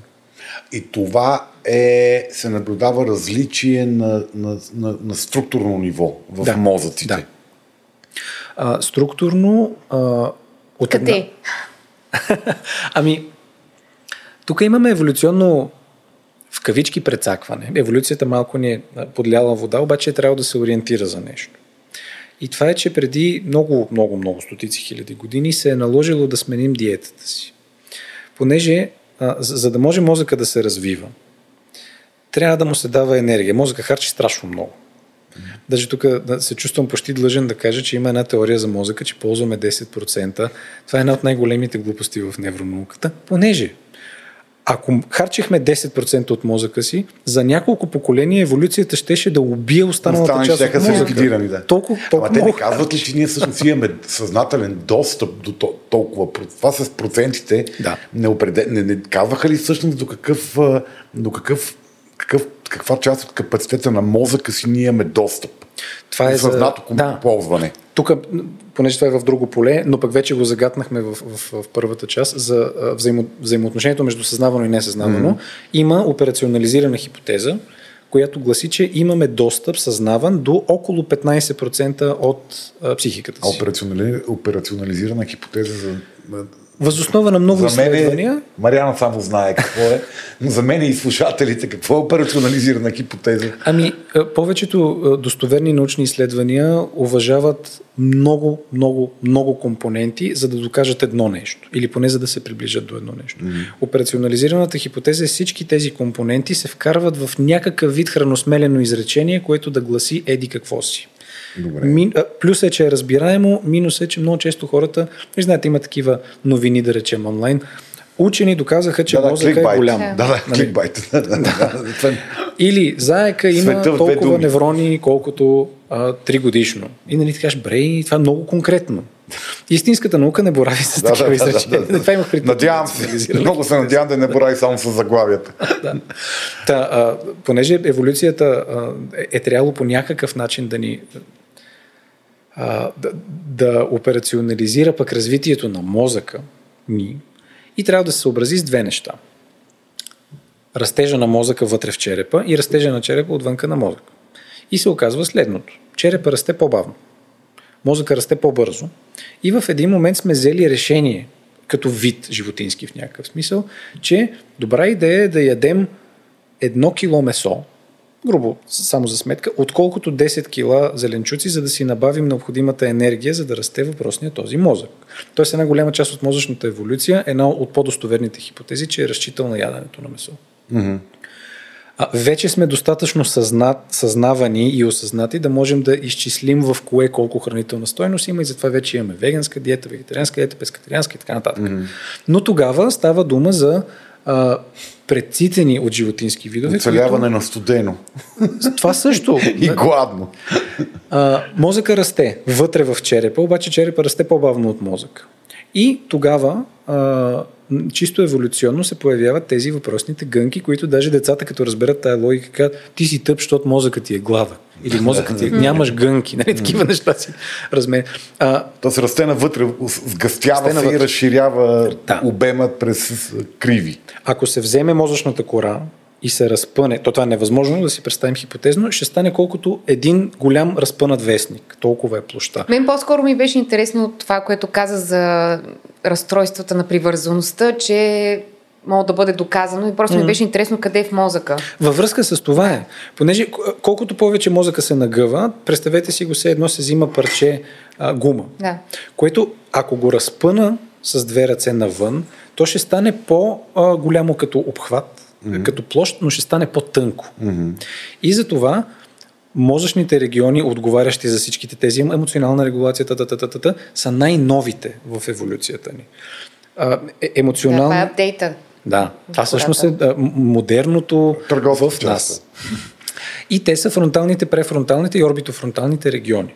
Това е всичко зад очите и малко зад челото, да, да, да наречем. Тоест, това, което казваш е, че този, ако търсиме изменения структурни за хора, които са мозък им, мозък им е дезорганизиран поради липсата на опит с организирането му като малки, mm-hmm. някъде там могат да се наблюдават различия mm-hmm. в структурите. По-слаба активация, още по-изтанен кортикален капацитет на, на, на клетки на, на, на квадратен микрон. А, или може да се наблюдава а, активация на емоционални центрове, които веднага изключват мисловни центрове. Mm-hmm. И всъщност един от белезите, по който учените работещи в, в това поле а, могат да проследят дали някой има добър опит с емоционалната си регулация, е, че дори при емоционално напрежение може да запази капацитета да мисли, че мисли, да мисли какво чувства или да мисли за връзката между събитията, която е невидима. Mm-hmm. Има такъв вид разстройство, което даже знам, че е много модерно сред тинейджерите да си го самоприписват, нарича се гранично личностно разстройство а, да. или borderline personality да. disorder, BPD. А, характеристиката на това разстройство е именно хроничен опит с много слаб тип емоционална регулация от външен стимул и среда, която е неблагоприятна. Mm-hmm. Кумулативна травма, даже може да се върнем mm-hmm. на травмата. Да, да, да. Много, много, много, много. Кумулативно. С масово, от всекъде травма. С натрупване, е, хронично да. много време ми се случва да, да не ме посрещат добре в света. Mm-hmm. Дали грижещите се, дали средата. Mm-hmm. И тогава емоционалното в мене започва да, да блика много силно, а мисловното започва да се обърква. Не мога го удържа. Не може да го удържа. да, okay. И едновременно с това даже го изфръх интерпретира. Mm-hmm. А, Това е като такава само захранваща се система. Да. И това е едно от разстройствата, които дори не, не се повлияват а, от психиатрични медикаменти, а само от психотерапия. Mm-hmm. Но в много модерен период на, на това развитие се намираме. Тоест, а, то, искаш да кажеш, че психотерапията може да, да сгъсти. Може ли психотерапията, не, не казвам, че го казваш, това е въпрос, може ли ако въпросът е, може ли да станем нещо различно от това, което, което сме, uh-huh. или какво сме, това е, от гледна точка на физиологията uh-huh. на мозъка. Тоест, психотерапията, терапията с думи, без медикаменти, mm-hmm. има ли изследвания, има ли доказателства, резултати, води ли до изменение на мозъчни структури? Да, има. А, но е повече в комуникацията между мозъчни региони и активацията между мозъчни региони, понеже, за съжаление, раждаме се с много фиксиран набор неврони 86 милиарда. Първо с 100, Максимум. после падат. Да, да. Всъщност, умират умирате на цялото време. И а, да, дори това е голямата трагедия на живеенето дълго. Нали, сега хората се опитват да измислят как да живеем до 200. Много хубаво, обаче трябва да измислят и как да имаме повече неврони. да, какво правим с деменцията накрая. Защото след 100, ако мозъка ми няма да функционира добре, не съм навид да живея дълго. Mm. Да е, сигурно ще вкарат някакви всяка ти бият ток в останалите неврони, да чичкат повече. А, та, в този смисъл а, психотерапията особено тази базирана на невроизобразителни доказателства, не вижда покачване на невроналните клетки. Казвам го, за да могат слушателите да не си правят иллюзия с неврогенеза mm-hmm. от, от психотерапия или от взимане mm-hmm. на психоактивни вещества. Тоест а не, се, не се появяват нови клетки от говоренето. Тоест няма и няма структурни промени, а е едно въпрос на... Функционални промени. Да. Това са другите. Промени. Между... А, представете си го така. Ако, ако мозъка е вид сграда, блок, да кажем. И на първия етаж има много свестно семейство, на втория етаж има някоя самотна баба, на третия етаж има някой много тегав съсед, който не си плаща сметките. В мазето има някой, който се крие, защото му е студено отвънка, ма не казва на другите, че е там. Mm-hmm. Добър психотерапевтичен развитиен процес е тия хора да почнат да си говорят колкото и да е трудно. Защото никой не би искал да ходи при кофти съседа, нали? Mm-hmm. И някакси да облагородат въобще така общото им... И ако мога никой да не гледа бабата, че там, там е приятна вещи, с тук ще ми напълни главата с приказки. Окей, okay, т.е. няма, един няма да стане по-богат или нещо да му драстично да му се или промени, да му, но заедно ще могат някакси да чрез комуникацията да mm-hmm. променят общото. Да, да. А, дори. Битуване. Сега се замислям да доимпровизирам примера. Може на последния етаж да има съсед също, или роднина, зависи от, от ситуацията, който да изглежда много кофти, да изглежда сърдит, да изглежда ядосан. Обаче, ако се съберат останалите и ходят mm. да го питат. Му дадат шанс да се окаже, че не е толкова. И се окаже, че той просто е тъжен. И затова е сърдит. Нали, нещо му се е случило в, в кофти смисъл и той просто се е разсърдил на света. Нали, малко магически се изразявам, но наистина символично имам преди такава идея. Така че функционални промени от психотерапията има много значителни. Структурни би следвало да има, макар че изследванията, които борават с, с, с които таргетират това, имат много ограничения. А защо би следвало да има? Ам, ще цитирам едно много класическо изследване, което всеки, който се хване да учи невронаука, невропсихология или нещо свързано в тази посока, винаги го намира в някой учебник. И това е за таксиметровите шофьори в Лондон. Не съм много сигурен коя година беше, за да не излъжа, няма да я цитирам, но се правят а, мозъчни скенери на таксиметровите шофьори, които в рамките на Лондон, понеже огромен град с толкова много улички, всичко е много сложно, имат да научат 20 000 маршрута. Това има изпита. За да станеш таксиджия в Лондон, трябва да научиш 20 000 маршрута. А, Забелязва се, че регионите, които са ангажирани с обработването на а, пространствена карта за света, интернализирана вътре в ума, така че да можеш да я видиш mm. преди да си минал по този маршрут, този регион чисто анатомично е по-задебелен. Така че така. при една терапия, която, сега за мен терапията продължава известно време. Знам, че в днешно време има краткосрочни, ориентирани към решение психотерапия. Аз не спадам към това поле и не мога да цитирам нищо свързано с техни доказателства, но психотерапията, която продължава известен брой пъти на седмица или известен брой месеци или години, би следвало да има същия ефект, понеже човек започва да интернализира нова информация по същия начин, както въпросните тези таксиджи. Mm. Те минават физически с, с автомобила си по нови пътища, а човек с ума си в психотерапия също започва да минава по нови пътища. Mm-hmm. И накрая, деца се казва, една успешна терапия няма да цели човек да, е, да не е гневен, защото няма как. То това е лошо, ако не е гнев. Абсолютно, да. Къде е отишъл гнева? Нали? В мазето са го пратили. Някой, да, някой да си скъса дипломата, ако успял това да постигне. О, със сигурност това е някакъв вид такова магическо успокояване. Но една успешна терапия с този малък пример може да бъде, че човек познава гнева си и може да се придвижва към него по нови начини, а не че се е отървал от гнева си, защото това анатомично не е възможно. И житейски вредно. Абсолютно, да. да. Добре, а ако се върнем към а, м- Тоест, това, което казваш ти е, че някак си ние можем да през начина по който интерпретираме и разбираме това, което се случва, ние предизвикваме определен тип емоции.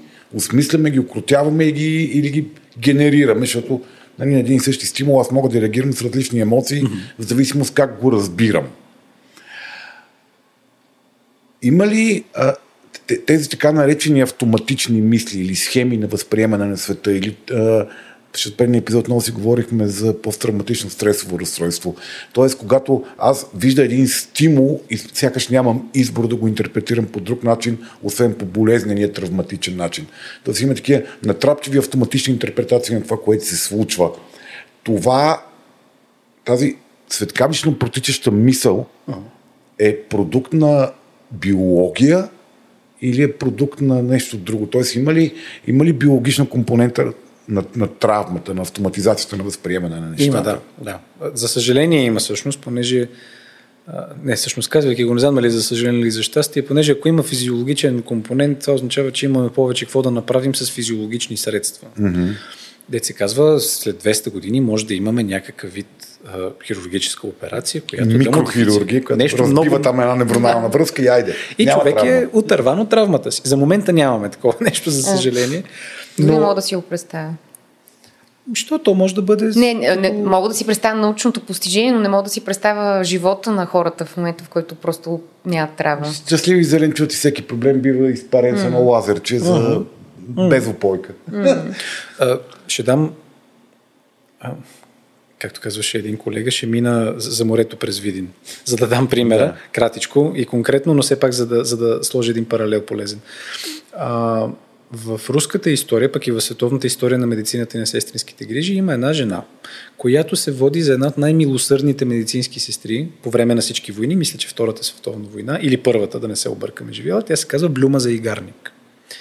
Блюма? Блюма за игарник. За игарник. Да, какво, какво име е по националност? Би трябвало да е руско, макар че може да има някакво влияние. Тя е рускиня.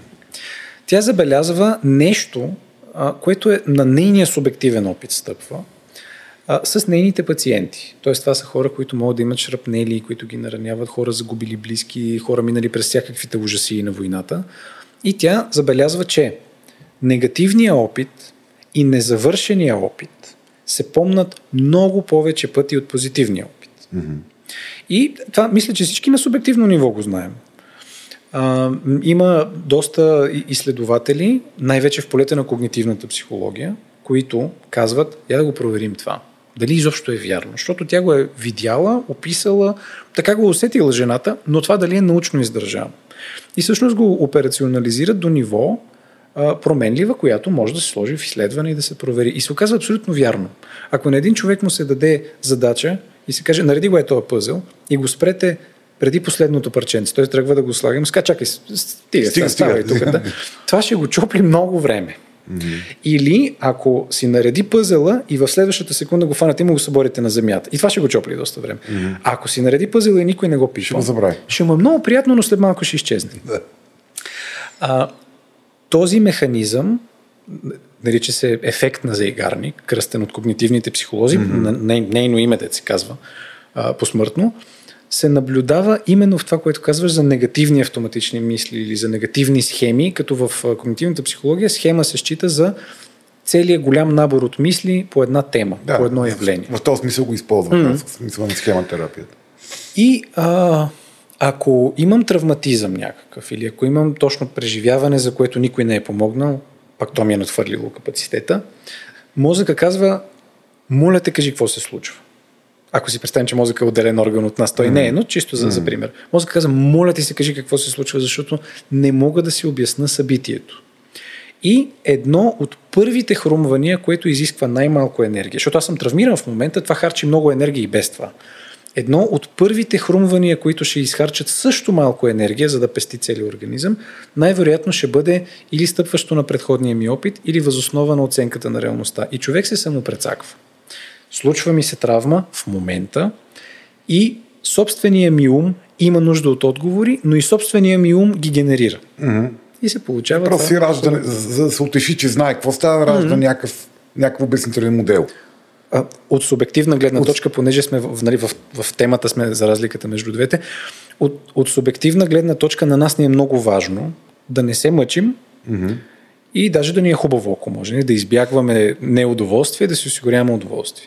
На мозъка също му е важно по някакъв начин, но не му пука какво решение ще бъде измислено. Mm-hmm. Мозъка казва дай ми решение mm-hmm. и ума казва ето ти решение, той mm-hmm. казва благодаря. Mm-hmm. Складира го и после започваме да си го извикваме, извикваме, извикваме при подобен стимул. Няма нужда даже да е същия. И всъщност се само, само урочасваме, дето казвам mm-hmm. бабите, със собствените си решения. Само саботираме някакси. Mm-hmm. А, а това води ли до а, някакси... А, ако си представяме, че една мисъл или един обяснителен модел в главата ни е, минава по една и съща не, не, не, верига между не, невроните. Uh-huh. Ако много пъти мине обяснението между тези неврони, едно, път, едно и също обяснение ни изниква в главата и ние го допускаме за единствено и само вярно, uh-huh. това прави ли тези връзки между тези неврони по-дебело, отколкото другите? И вече някакси тока минава от там автоматично, защото това е, е най-дебелата невронална uh-huh. верига при този стимул. Да, а, с... Става ли като мускула? Колко повече го тренираш, толкова да. повече да, то, то става яко и всичко, всичко друго ще изглежда невъзможно да е, защото мозъкът ти вече върви само по този път на мислене. В различни възрастови периоди ще има различна логика. А, понеже, като се рода, бебе съм, тук съм, а, имам, пълен съм с всички емоционални процеси. Те вече са в мене и вече работят. Това, което трябва да направя, което споменахме по-рано, да се науча да ги задоволявам при като попадна в ситуация, която ги активира. Mm-hmm. Тоест, е, емоции имам, решения и мисли не точно. Mm-hmm. Да, бе, нямам език на първо място, с който да си кодирам мислите. Mm-hmm. И тогава, пак е от а, така, неврологична еволюция, мозъка започва да, да прави свръзки между невроните които шокиращата цифра, която един американски клиничен психолог, Алан Шор се казва, е успял да, да стигне до извода, е, че средно в първите две години, даже грешка, в последния триместър от бременността и първите две години от живота, бебешкия мозък кодира 44 000 невронални връзки в секунда. И това е натрупване, натрупване, натрупване, натрупване. После обаче изведнъж стигайки до така по-късните детски предучилищни години, влизайки в пубертета, се случва така нареченото синаптично окастряне. Синапса е връзката между, между невроните. А, умират страшно много. И много години неврофизиолозите са се чудили, чак и сега. Няма логика. Защо в началото толкова много връзки, после изведнъж отпадат и после оправя се с останалите. Mm-hmm. И се стига до следния извод в някакъв смисъл, който е доста силно доказуем. Тоест от, от научна гледна точка може да стъпваме върху него. Всеки, който е учил невропсихология или неврофизиология, ще стигне до една поговорка, която ще се опитам буквално да преведа на български.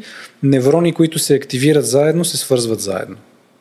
И затова като съм бебе, много, много, много, много, много връзки между невроните и после е, еволюционният аспект на хората казва айде сега да те видя кои ще използваш. Да, кои, кои mm-hmm. работят най-често. Mm-hmm. Тези, които работят трябва. най-често, стават като мускулите, които ти mm-hmm. каза. Нали? Тренират се, тренират се, тренират се, хоп. Идва пубертета, тези, които са неизползвани наоколо се окастрят и от пубертета до края на живота ни разполагаме с тези останали.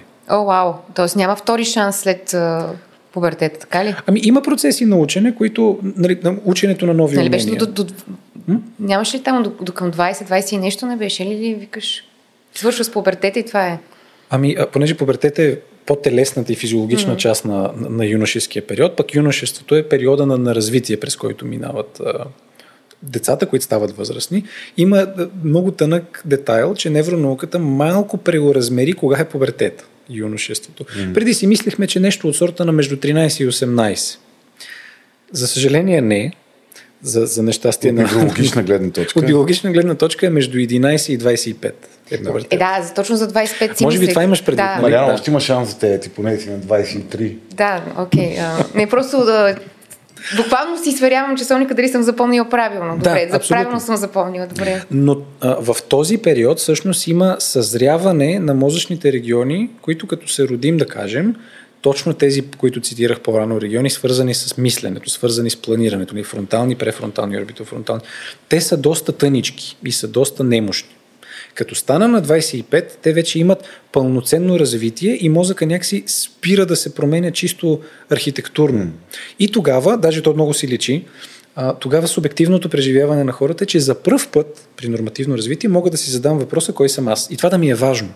Mm-hmm. И да не мога да си отговоря. И, и да не мога да си отговоря, естествено. Но а, процеса за когнитивно учене на нови стратегии, процеса за интернализация на нови житейски предвиждания, има а, изследвания харвардски, които потвърждават, не само харвардски, но все пак потвърждават идеята, че до към 30-37 има все пак процеси на учене, които са доста активни. Учене в какъв смисъл?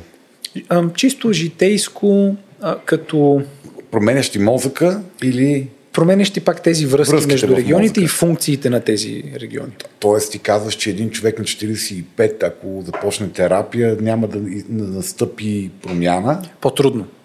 Затова винаги препоръката ми за терапия винаги е да се ходи колкото може по-рано. Просто тук в, в... Мозъка е по-пластичен. По-много по-пластичен, И да. това подкрепя процеса на промяна. Тоест човек много по-лесно mm. може да се промени. Да.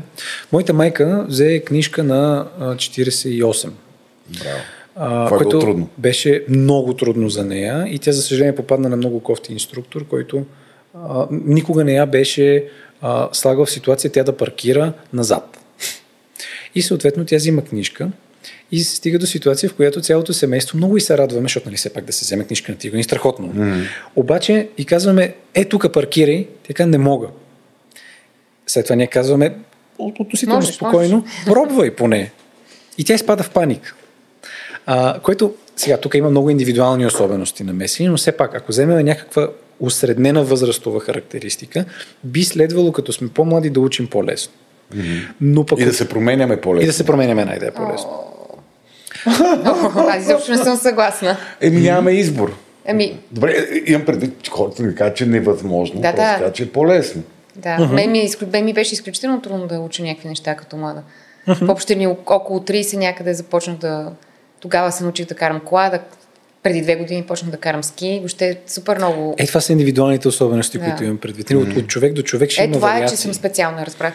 Добре, а аз ще върна малко назад с това създаването на автоматизмите и на това, кои сме ние по някакъв начин. Mm-hmm. Тоест това, което казваш че най-често натрупаният ни опит като в началото на живота ни дефинира чисто структурно по някакъв начин ние как виждаме света, как го интерпретираме и как uh-huh. реагираме. Като може да не е само най-честия опит, повтарян най-често. А може да е на травматични. Най-важния за, за възприятието. Да. Като травматичния също се счита за важен, защото да, да, мозъка казва, трябва да оцелеем. Да, да, да, Превръща да. в важно събитие, да. въпреки че е гадно. Добре. И всъщност това по някакъв начин предопределя кои сме ние. Добре, къде, къде, остава, къде остава идеята за свободната воля тогава? И осъзнатия избор. Тоест, mm. как ние умя, умеем да вървим против мозъка си. Uh-huh. Нали? Тоест, ако аз имам такъв тип автоматична мисъл, руса жена е равна на опасност заради нещо от моето детство, uh-huh. нали? аз мога могат, слава Богу, чисто феноменологично, могат да имам свободната воля да кажа, не, аз не искам да мисля по този начин uh-huh. за руските жени. Uh-huh. И да направя така, че този, това активиране да отслабне поне до степен, в която не ми влияе на живота. Uh-huh. Тоест, тя, откъде идва тази свободна воля? Мозъка казва, аз на, на себе си, аз сега ще те пре, пре, преконфигурирам. Uh-huh.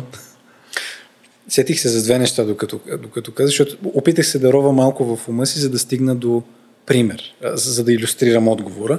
И се сетих за две неща едновременно, които са контрастиращи си, но мисля, че иллюстрацията е добра.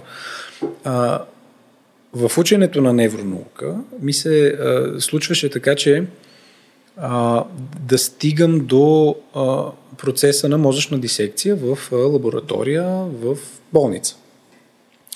И а, си спомням а, професора, с който това се случваше, вадеше едни големи контейнери, вътре имаше мозъци човешки и казва, вадете ги там да видим сега какво става. Мирише гадно и така. да, общо заето. Усещането е много специфично, много особено и всъщност имаше една колежка, а, която дигна така много много разочарован поглед. Първо, че мозък е толкова малък, второ, че е толкова тежък. Някакси тя каза, много ме разочарова, че е толкова малък и тежък. Не знам защо това е разочароващо за нея. Но, държейки мозък, запечатал ми се като картина, дигна си поглед и каза доктор Джонс, това е името на, на, на титуляра. Това ли е инструмента на свободната воля? И той просто и се усмихна много кротичко и каза, не знам защо още вярваш това. След това много дълга дискусия, в която той се опита да иллюстрира, че а, мозъка е машина за предиктивни модели. Mm-hmm. Съответно, ако имаме пълната яснота. Модели, за... които могат да предскажем, т.е. готови за, модели. За предсказване, да. да. На ситуацията, mm-hmm. на, на, на, на това, което ни се случва, на миналото, на бъдеще. И тези предиктивни модели се изграждат в миналото, но са насочени към бъдещето. Това, което ми се е случвало, което казваш на вируса mm-hmm. жена детство, мога mm-hmm. да реша да я избягвам. А, обаче неговата логика беше, че това е нещо като а, много предопределен тип компютационна схема. И ако има пълна яснота, може много точно да предвидим на човек стъпките. И аз тогава много се разочаровах, викам, бре, той човек тук ни уби детството общо взето. Нали? Нямаме идея. Нали? За какво учиме? Защо се живее изобщо? Да. Си, защо човек би следвало да е жив, ако не може да, да прави избори? Mm. А, факт е обаче, че а, предходните избори, които правя, определят къде съм в момента. Сбора от избори, да кажем, и средно аритметичното. По това време обаче течеше моята собствена психоанализа, в която аз бях много, много разочарован от това събитие. Отивам и почвам. Той е професор ме е разочарова. Аз, аз съм много тъжен. И всъщност от среща ми се върна, ама вие сте много разочарован. Казах, много съм разочарован.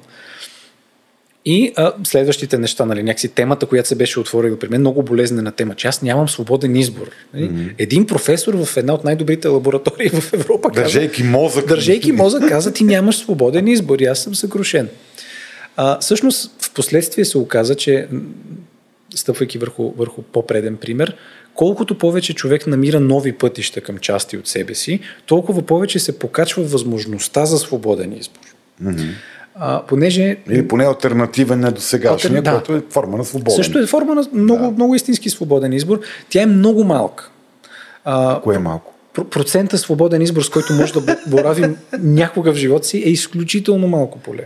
Аз тотално не знам. Някакси имам брутална съпротива и, и някакси дори, дори не чух това, дори което... не разбирам какво ми говориш, нали? Не, просто... ми харесва. Не, не, по, по-скоро някакси това, което не, че това е някаква интерпретация на това, което чувам от репликата на професора.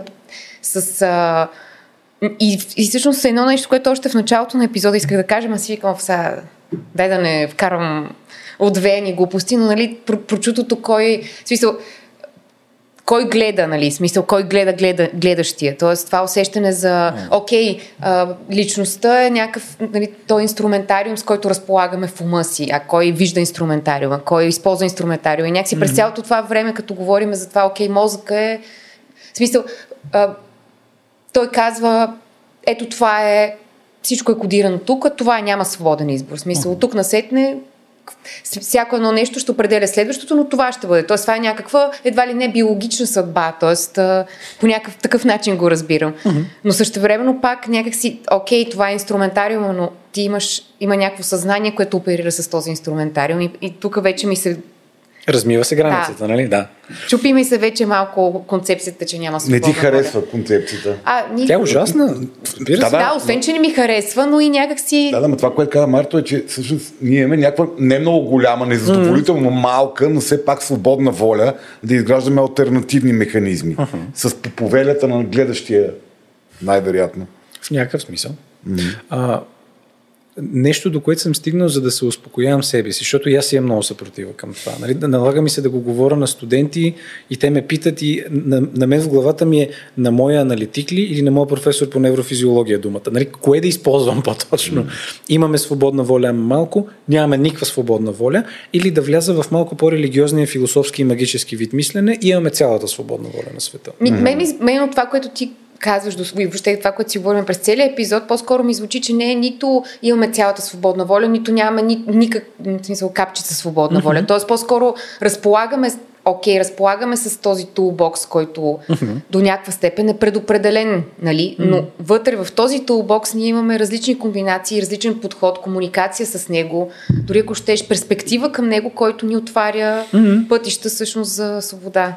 Така го разправя. Или за да изпаднем в безкрайния субективизъм, дали има свободна воля или не, зависи от това дали вярваш, че имаш свободна воля или не. Също, също и то да. почва да поражда още парадокс. Да, защото ти ако не, ако не, ако не живееш с фантазиите, претенцията, че имаш свободна воля и не се опитваш да бъдеш нещо различна версия на себе си от това, което е mm-hmm. нали, продукта на миналия ти опит и генетиката, ти никога няма да бъдеш нещо различно от продукта на миналия си опит и генетика, ако mm-hmm. нямаш тази амбиция. И ако не се опитваш да бъдеш нещо различно. Също.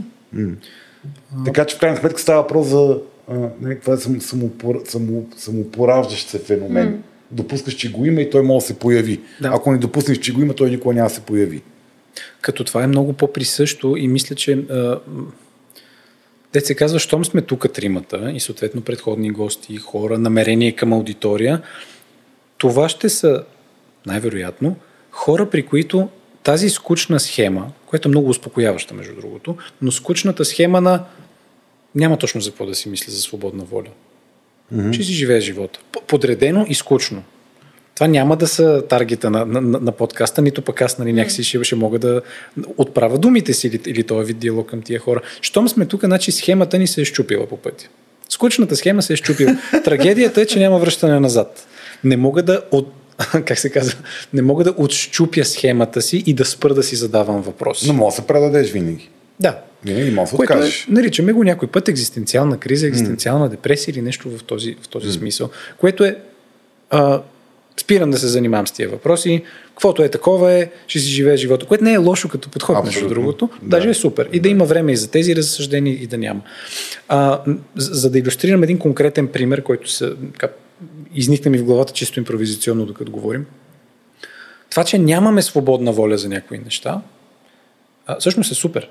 Защото а, би било много тормозещо и много ангажиращо, ако всеки път като тръгна да ям, трябва волево да храносмилам с стомаха си. Ако си го представим, mm. че е мускул и трябва да, да напъвам и напъвам и напъвам и той да храносмилам. Мането, дори да мислиш, дори да мислиш за това как ядеш, ти не мога да правиш нищо друго. Ти представяш какъв тормоз е, mm. а всеки ден да мисля за това как се ядеше как се държи вилицата, как се поднася, как се реже с нож. Пример с дистанционното от по-рано. Mm-hmm. Също, ако всеки път трябваше да се научавам и нямам автоматизирани процеси, това ще да е ужасно. Mm. Съответно, имам много автоматизирани, спадащи в полето на несъзнаваните, на не, невъзможните за осъзнатост. Знам, че храносмилам, но не мога да се превъплатя на стомах, който осъзнава, просто защото това е физиологично невъзможно. Mm. Но мога да реша какво да ям.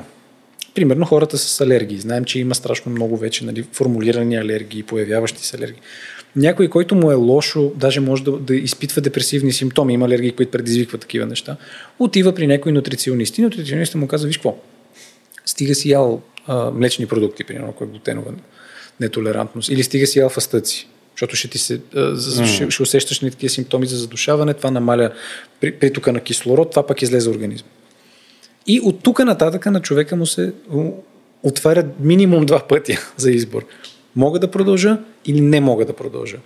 Терапията работи малко на, на сходен принцип. Човек отива и казва, боли ме еди кое си емоционално нещо.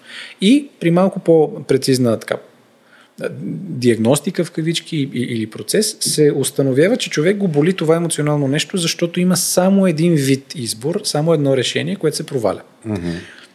Тук идва терапевтичната интервенция, която отваря поне още един път на избор. И човек вече може да си казва, до сега правех така, да, пробвам така.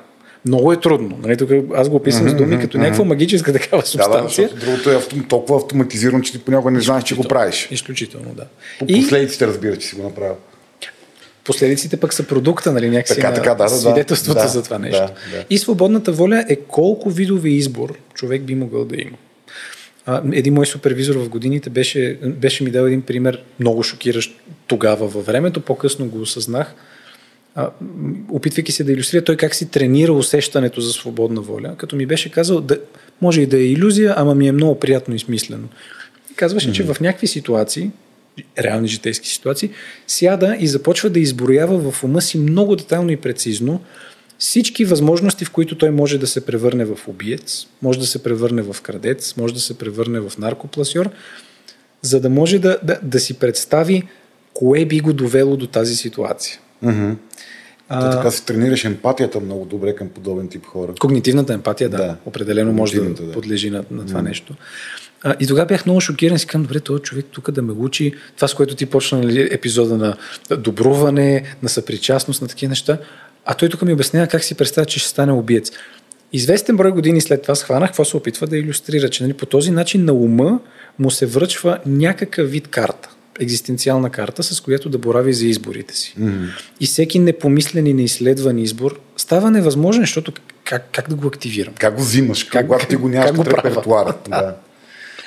Аз имам, само, аз имам само един, поне сме на един, защото останаха въпроси, които малко или много ги засегнахме, но това, което ми не ми остана ясно, mm-hmm. къде се крие несъзнаването в мозъка? Това несъзнавано, mm-hmm. къде е то? Мозъка ли е изобщо? Да, има ли зона, в която казваме, ето тук складираме тези им, имплицитни повели, команди, спомени uh-huh. от мазето. Тук е мазето, от което те си пускат нагоре миризмите и шмотевиците. Uh-huh. Има, формулирали сме а, от а, психодинамична и психоаналитична гледна точка, и това са два аспекта на едно, на едно и също нещо в психоанализата, са формулирани две неща. Едното е система несъзнавано и другото е динамично несъзнавано. А, в началото хората, може би около 1910-15, тогава има бум на психоанализа, до 1970, когато изведнъж когнитивно-поведенчески да, подходи статистиката е добра. Статистиката доказва. Меси симптома, да, всичко е, и всичко е наред. Да. да. Но във всички тия години а, са считали, че несъзнаваното в, в някакъв смисъл е а, някакъв вид контейнер, в който ние се намираме, или поне ума се намира, а, който съдържа какво ли не. Там няма време, няма пространство. По дефиниция даже нали, на, на ортодоксалните първи класически психоаналитици, това са били техните. Всичко е винаги навсякъде. Да, много омнипотентно. Нали, това mm. е термина, с който се бори. Много нарцисизъм може да има и така нататък. И логиката на несъзнаваното, после всъщност се оказва лингвистиката, логопедията и предиктивните модели на езика, доказват, че мозъка, като борави с език, борави в инфинитивна форма и звучи малко като уга-буга, праисторически човек. Аз отиде, свърши там. Но на нас ни се струва, че говори много интелигентно. И затова това е като не... феномена на напушенето, където като се напушиш, ми се струва, че говори страшно интелигентно и после като чуваш отстрани, викаш, боже, а, какво, какво съм говорил? Аз това не го разбрах, Мартин. Как така мозъка ни говори? Това не го разбрах. А, чисто а, на, на сурово ниво. Да. Мозъка борави с много неушлайфани елементи езикови mm-hmm. и с много неушлайфани, дори възприятени елементи. Но след това, въз, а, в, как се казва, социалната ни когниция и това, че можем да ги коментираме едни с други, нали, води до това човек да има ясна дикция, да може да си формулира ясно мисълта mm-hmm. и изреченията. А, нещо такова са придавали на, на несъзнаваното. Там има сурови елементи там има това, което дадах пример за гнева. Mm-hmm. Вече знаем от неврофизиологична гледна точка. На гнева природната еволюционна автоматизация уби пречката. Mm-hmm. Едно време са го надушили, още повече, че класическите психоаналитици казват, има две сили, които командват хората. Едното е тази към а, Sex and Aggression, така ги наричат. Mm-hmm. Звучи много като, като модерна песен, ми звучи mm-hmm. в някакъв смисъл. Sex and Violence. Ме ми звучи да, като стара пънк песен. Стара пънк песен, Sex and Violence на Exploited, да. Да. А, тогава се е боравило с тези двете а, сили в някакъв смисъл несъзнавани на хората, които Фройд малко или, или много може да се намерят паралели с Дарвин. Дарвин казва, животните го имат това в себе си. Градивното и унищожителното. Да. Все още ги имаме. Нищо не се отхвърля в невропсихоанализата или в съвременната психоанализа или невронаука, но вече виждаме, че другите биологични нагони емоционални системи, сред които и гнева, имат сурова форма. Тя е несъзнавана, но става съзнавана в момента, в който се почувства. Mm-hmm. Звучи малко странно. В какъв смисъл? Няма нужда да изпитвам гняв, докато той не бъде стимулиран. Хода си по улицата. Докато някой не ме нападне, няма нужда да изпитвам страх и, и гняв. И всъщност тогава несъзнавания, латентен или заспал а, афективен импулс се активира. И аз го чувствам. Mm-hmm. А, навигира съзнанието ми. Нали, си мога да се обърна към нападателя си, ако някой ме е нападал. Мотивираме да действам mm-hmm. или да бягам. Mm-hmm. Да. И всъщност тук има а, много а, как се наричат, неврофизиологични региони в мозъка, въпросната близалка на, mm-hmm. дръжката на близалката, mm-hmm. там се намират всичките региони, които генерират всички емоционални импулси, с които боравим в сурова форма. Добре, а, има хора, които са перманентно ядосани. Нали? При тях или перманентно оплашени, или, или в перманентно отвращение към всичко. Но те дори не го осъзнават. Нали? Мисля, той, той върви в една, мога ползвам с отвращението, нали? върви вечно такъв погносен от тази гадна реалност, но той, той в момента си мисли, че, че, че говори за изкуство, но всъщност цялото му невербална реакция, невербална симптоматика е на, на емоцията отвращение uh-huh. или на емоцията гняв или на емоцията страх. А, това какво е? Тези, тези, нещо държи постоянно активирани тези неща в, на, в ствола, мозъчния ствол, в дръжката на близалката, uh-huh. но човека няма разбирането за това нещо, така ли? Би могло. Е, едната от комбинациите може да е тази. И това ли, несъзнаваното ли нещо несъзнавано го държи това нещо активно? Чувството а, най-вероятно ще има осъзнат характер. А, ако човека бъде попитан ти какво чувство те обзема в момента. Mm-hmm. И той сигурно ще може да регистрира с полето на Хората значи сказват, не знам, нищо добре ми е, криво ми е. А, т.е. човека ще каже, след, нищо, няма. Да, да, да. Mm-hmm. Okay. Е, тогава ще има ам, ще се намеси другата тема за защитните процеси и защитните механизми на мозъка, един от които е изолация на афекта. Да, т.е. той не регистрира, че е гневен наистина. По-скоро, за да се спаси психиката от полагане на усилие или от неприятно усещане, чувството се отцепва от мисълта и от съзнанието. Mm-hmm. Човек го, а, има такъв модерен термин, embodied expression. Тялото му изразява. Да, да тялото Мускулите му са стегнати. Така. Физиономията му е да, бръчкана. Да, да, Гневна физиономия. Но като го питаме, как си? А, супер съм. Mm. Ма, чакай малко, нали, лицето ти издава нещо друго. Гневен. Нищо ми няма на лицето, какво говориш? Да. Нали, а, не, не могат да бъдат събрани двете. Добре, и това къде е в мозъка ни? Къде е този гняв? Първата половина, а, гнева, си е в мозъчния ствол. Там се генерират всички сурови чувства там се генерира и полето на съзнанието едновременно. И затова съвременната теория за съзнанието, една от по-убедителните, е, че съзнанието има афективен привкус. Mm-hmm. Зависи коя емоционална система е активирана. Другата част от несъзнаваните процеси обаче са тези автоматизирани механизми за предикция, за предсказване, за предвиждане, които слагам ги в паметта си и те се автоматизират до степен, до която аз после не мога да си ги припомня. Те просто се отиграват и отиграват и отиграват. И пак нямаш контрол от тях съзнателно. Да. Тук много хитро, пак еволюционно, това се случва, за да не го мислим всеки път. Пак mm. по примера с дистанционното, пак по примера с... Mm. Никой от нас мисля, че не си спомня как се е научил да яде с нож и вилица, нали? Но можем. Тоест, секундата, в която хващаш и вече си много добър с нож и вилица, да, да, да. да си кажа. Ни прави много по-сложни неща, да. Но моторното умение все още е с нас. Дават ни се нож и вилица и няма нужда да ги мислим. Почваме веднага с тях. На, на подобен принцип работи. Само, че имаме процедурна памет, имаме семантична памет, имаме биографична памет, имаме не знам какво. И тук се отварят всичките а, физиологични мозъчни регистри което слушателите, ако им е любопитно, могат да го проверят това нещо. Mm-hmm. В когнитивната невронаука ги е формулирала хем като имена, хем къде се намират анатомично в мозъка. Да. Даже са доста откъснати, между другото. А, старите неврофизиолози, а, сървър е пръснат на Сървър е пръснат на, на, къде се седиш? Тук малко, там малко. Да, оптимизация. Да. Значи... Е, е, и даже зависи как си комуникират. Вече имаме така наречените транскортикални модели. Не е просто един регион свети, или се активира, а един, един регион отляво, един отдясно. един отдясно и вътре има клетки и влакна, mm. които ги свързват и минават през още пет региона yeah. без да се усети. И ако IT-то не е добро и не е свързал сървърите добре, не си говорят добре тия зони. Mm-hmm, да, или при някои невродегенеративни болести също може да се разпадне. Така че несъзнаваното има то не, тоест, и... несъзнаваното не е зона, не е място, ами е то е метафора. Аз свиквам да го разглеждам като метафора. Е, ето, ето тук 80% от прагматистите казаха, е, оказа го най-накрая, измислица. Е, не, смисъл. Защото все пак, нали, говориме така, дори когато семантиката на несъзнаваното започва да го оформя като наистина като мазето, като mm-hmm. идва от долния етаж на горния, някак си създава едно усещане, че едва ли не е оформено като тъмно и неясно и недостъпно пространство. То, то не е, това. А то е функционално. Това е функционално гледна точка на достъпност на, на аза, не на... Да. да, просто ми си искаш да го кажем прав текст. Даже има а, сетих се за две неща, които потвърждават това, което казваш.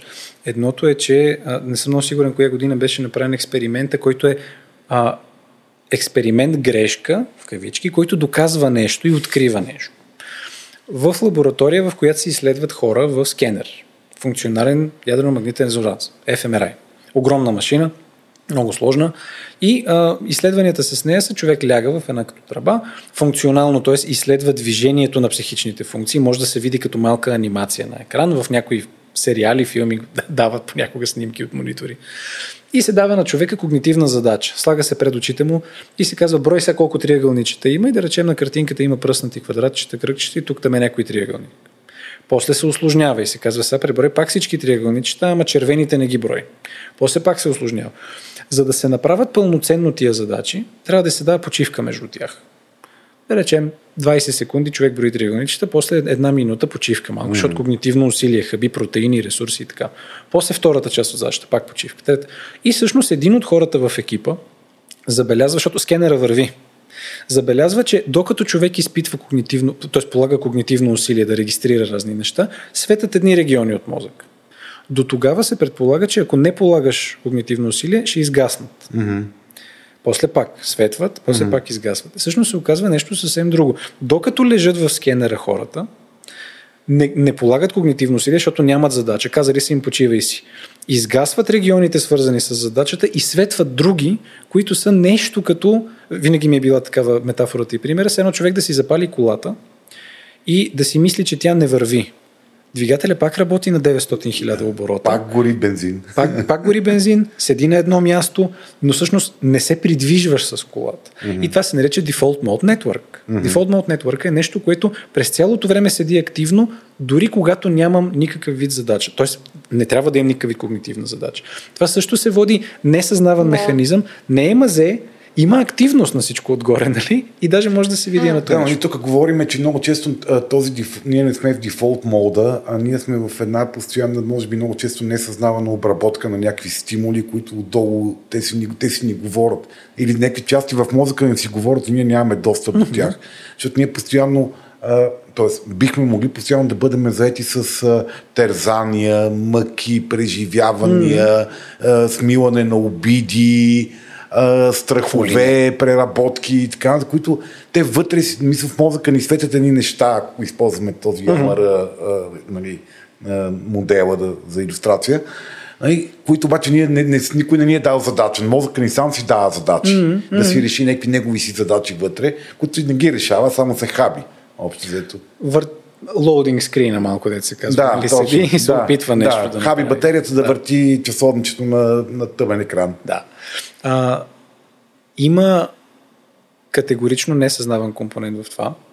Само, че ако се прехвърли пък към а, невронаучните термини, там има активиран компютационен модел, а, който е свързан отново с предикция, mm-hmm. но и с предиктивна грешка. Mm-hmm. И тук не съм много сигурен дали хората малко не сме измислили кода, ръководещ много програми. IT архитектурните нали, хора вътре в професията го пишат този код. И някой път кода като върви, върви, върви, върви, върви, и то е на поредица, както в матрицата, много mm. символи, символи. В един момент, ако кода срещне непознат тип ситуация, дава грешка. И това всички хора, които им сме имали ранния достъп до интернет едно време, сме виждали, отваряш някой вебсайт и пише Error 404. Mm-hmm. Няма достъп. В, в в компютационната невронаука това се нарича prediction error или грешка на предикциите, грешка на предвиждането. В психоанализата и в цялата, честно казано, психология това се нарича чувство. Хората чувстваме неща и опитваме да ги обработим или опитваме да ги посрещнем тогава, когато а, кода вътре в ума ни се срещне с нещо непознато. Пак давам примера с гнева. Хода, хода, хода, хода, хода, нещо ми пречи. За мозъка, за възприятието и за психиката това е доста непознато и неочаквано. И тогава изпитвам чувство, за да мога да се ориентирам какво да направя. Mm-hmm. А, преди сме мислили по доста различен начин. Нали, преди тези открития някакси не сме имали изобщо допускане, че а, може възприятието и обработката на информация да влезе в грешка. Mm-hmm. И сме имали една о, омнипотентна фантазия, че мозъка и ума имат съвършенство. Обработват всичко, от време на време генерират симптоми, от време на време нещо се случва малко така по-неприятно, обаче може нали, да се преработи и да се изчисти. А, което вече знам, че не работи така. Имаме когнитивни изкривявания, които са си вродени, качества mm. на мозъка, целящи точно да... Спести енергия. Да спестат. Да даде бърз отговор, да, да. се утешиме. И същото нещо прави целият мозък с пестенето на енергия и изобретяването на решения мисловни решения, като сме малки, или посрещането на дискомфорт, като сме по-големи, през цялото време цели да избегне prediction error модела. Понеже има ли prediction error, има чувство. Има ли чувство, трябва да направя нещо по въпроса. Mm. Цялото това е процес, който изисква старание, усилие, енергия.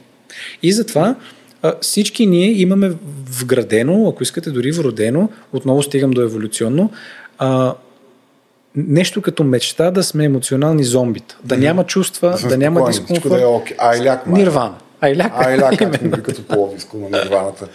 А, усещането за нирвана, буквално, даже Марк Сомс много често, автора на книгата, която ти цитира, много често цитира на Talking Heads а, песен, която в припева си се пее uh, Heaven is a place where nothing ever happens. Mm-hmm. Да. Това цели всеки един мозък и всяка една психика. Това Пълно е мечтата. Пълно работим. Проблема е, че това е невъзможно. Не може да изпием едно количество вечна вода и никога повече да не ожеднеем. Mm. Не, не може да изедем едно количество вечна храна и никога да не огладнем. Не можем да изпитаме един вид задоволство с взаимоотношенията си или с порастването си и да спре да ни пука за винаги. Няма такъв вариант. И затова от секунда до секунда мозъкът е длъжен да има права и обратна връзка от и към реалността. Всяка една секунда, стотна хилядна, възприемаме света и поддържаме средно ниво на задоволеност, докато не срещнем някакъв вид а, пречка, а, обект, а, нужда или нещо, което провокира всички тези а, емоционални отговори. Добре, преди 15 минути само обещахме, че задаваме последния въпрос. И все пак, е, е, е, е, въпрос от патрон имаме. Кои седем са най-важни за правилно развитие мозък? Първите, вторите или третите? Не отговорихме по някакъв начин. Мога кратко. Да. В първите седем влиза периода на натрупване на а, невроналните мрежи и връзки, които казах. Страшен бум на натрупване. Във вторите седем се случва окастрянето. В третите седем се случва адаптацията на идентичността в зрелия вариант. Тоест няма един отговор, само, че първите, вторите и третите седем, предполагам, слушателя ги е нарекал първи, втори и трети, защото хронологично са така. Uh-huh. Ако в първите седем се обърка нещо, после човек ще има доста работа терапевтична и рехабилитационна във вторите, в третите, в четвъртите. Ако седем. не генерира в началото, после ги окастри останалите и накрая си остава по 45 милиона. Uh-huh. И за това всеки един период развитие е неважен сам по себе си, но всеки следващ стъпва върху предния, което споменахме. А, така или иначе, моите специалност са вторите седем. Аз и може би малко от третите седем, защото много работя с а, хлапета, юноши, които имат гранични личностови характеристики, свързани с много суицидни намерения, с много а, телесна дисморфия, т.е. много тежки, граничещи с психиатрични състояния, които не подлежат на буквална диагноза много често. И винаги ми е било интересно, добре, как трябва да изглежда реалността ти, за да стигнеш до това? Защо трябва предиктивният ти модел е искам да, да дръпна шалтера на организма си? Нали? Самоубийството в някакъв смисъл, mm. за съжаление, е това. Откъде би следвало ума да продиктува такъв вид предиктивен модел? Такъв как? модел за справяне. Да. А, и да завършим с това, че все пак ние имаме свободна воля. Да, нещо така отгоре да поръсим. Малко захар, нали? да не става. Не, не, всеки от нас е живял един живот, който в някакъв момент му се е струвал ужасен. Мен обаче много ми хареса нещо, което малко по-рано казати, че ние много помниме болката и ужасните моменти, но щом сме тук говорим този подкаст, вие слушате този подкаст, най-вероятно извършвайки или, по, или преди малко сте извършвали или след малко ще извършвате сложни социални и познавателни действия и не се изпускате, както ние тук в студиото вече втори час. Но дори да не се изпуснете, дори да се изпуснете, дори да се изпуснете, означава, че вие все пак сте имали един добър живот mm-hmm. в рамното си детство. Така, достатъчно добър. Имате ако си я дадете и се самовластите с нея, вие имате и свободната воля да бъдете някаква различна версия на себе си спрямо това, което средно добрия ви живот се произвел от вас като личности. Много ми харесва това. Мариана така достатъчно оптимистично ли е? Търговско ли е? Търговско е, да, но аз Супер. пък бих сложил още по-търговско, че според мен е сега, ние говорихме два часа и не покрихме супер много неща, които искаме да кажем, така че си обещавам за следващия сезон да направим втора част на този епизод. Да, много ще се радвам. Да, доктор Мартин Колев, аз бях много щастлив, че дойде. Много благодаря за Надявам се слушателите да са така, пуснете си го два-три пъти. Аз мисля, че това ще направя не успях да го помоля госта ни да преведе всяко едно понятие, което използва, но затова нали, служи интернет. Затова има Google. Да, затова има Google. Ако някой понятие нали, не го фащате по контекста, проверете го най-много да научите и нещо повече. В, Фактологично, да. Да, да разширите повече полета си на компетентност, което е основната цел на нашия подкаст. Добре. Мариана има някакви други цели. Явно моята Аз имам други цел, цели винаги. Да, моята основна цел е този подкаст да разширява полето на мислене, полето на компетентност, чудене и любопитство хората, които го слушат по теми свързани с психичното. И преследвайки тази си моя цел, след малко ще ми опитам Мариана какво преследва вече втора година с мене, затваряме вторият сезон на подкаста Естествен интелект и влизаме в щастлива едномесечна вакансия и ще се видим отново. Точно така. Ще се видим след един месец и се надяваме, обещаваме още по-вълнуващи неща за трети сезон. Да, намислили сме някакви страстни работи. Ако ни засърби и не успеем се отстискаме, ще пуснем един програмен епизод в средата на февруари, така да ви наплашим какво ви чака. Мариана клати глава заканително. Ще видим какво ще стане. Мили хора, благодаря ви, че бяхте с нас през този сезон. Благодаря много на целия, целият екип, който стои зад този подкаст. На първо място императорите, Владо и Еленко, без които това въобще нямаше да го има. Редакторът ни Димитър Панайотов, Митко, човек, който е, му се наложил и слуша страшно много глупости, а не само това, което стига до вас. Който сега ще види колко време е този епизод и ще... и ще ни нахрани в uh, форума на... Може сами да си напишем храната, за да не се, да не се ангажира той. Напиши в служебния чат, да, да, да не пише да, митото. Добре. А, на Антон, тон режисьора, който най-вероятно прави така, че моя глас да звучи поносимо във вашите уши. На Нико, който рисува прекрасните обложки в които в публичното пространство страдаме, че на някои агрегатори не се виждат, но пък винаги може да видите в фейсбук страницата ни или на сайта Естествен БГ. Благодариме на нашите партньори, които тази година бяха повече, отколкото миналата, за което сме благодарни и малко горди. Благодариме на патроните си и благодариме на всички вас, които чухте до тук този епизод. Мариана. Със здраве. Със здраве.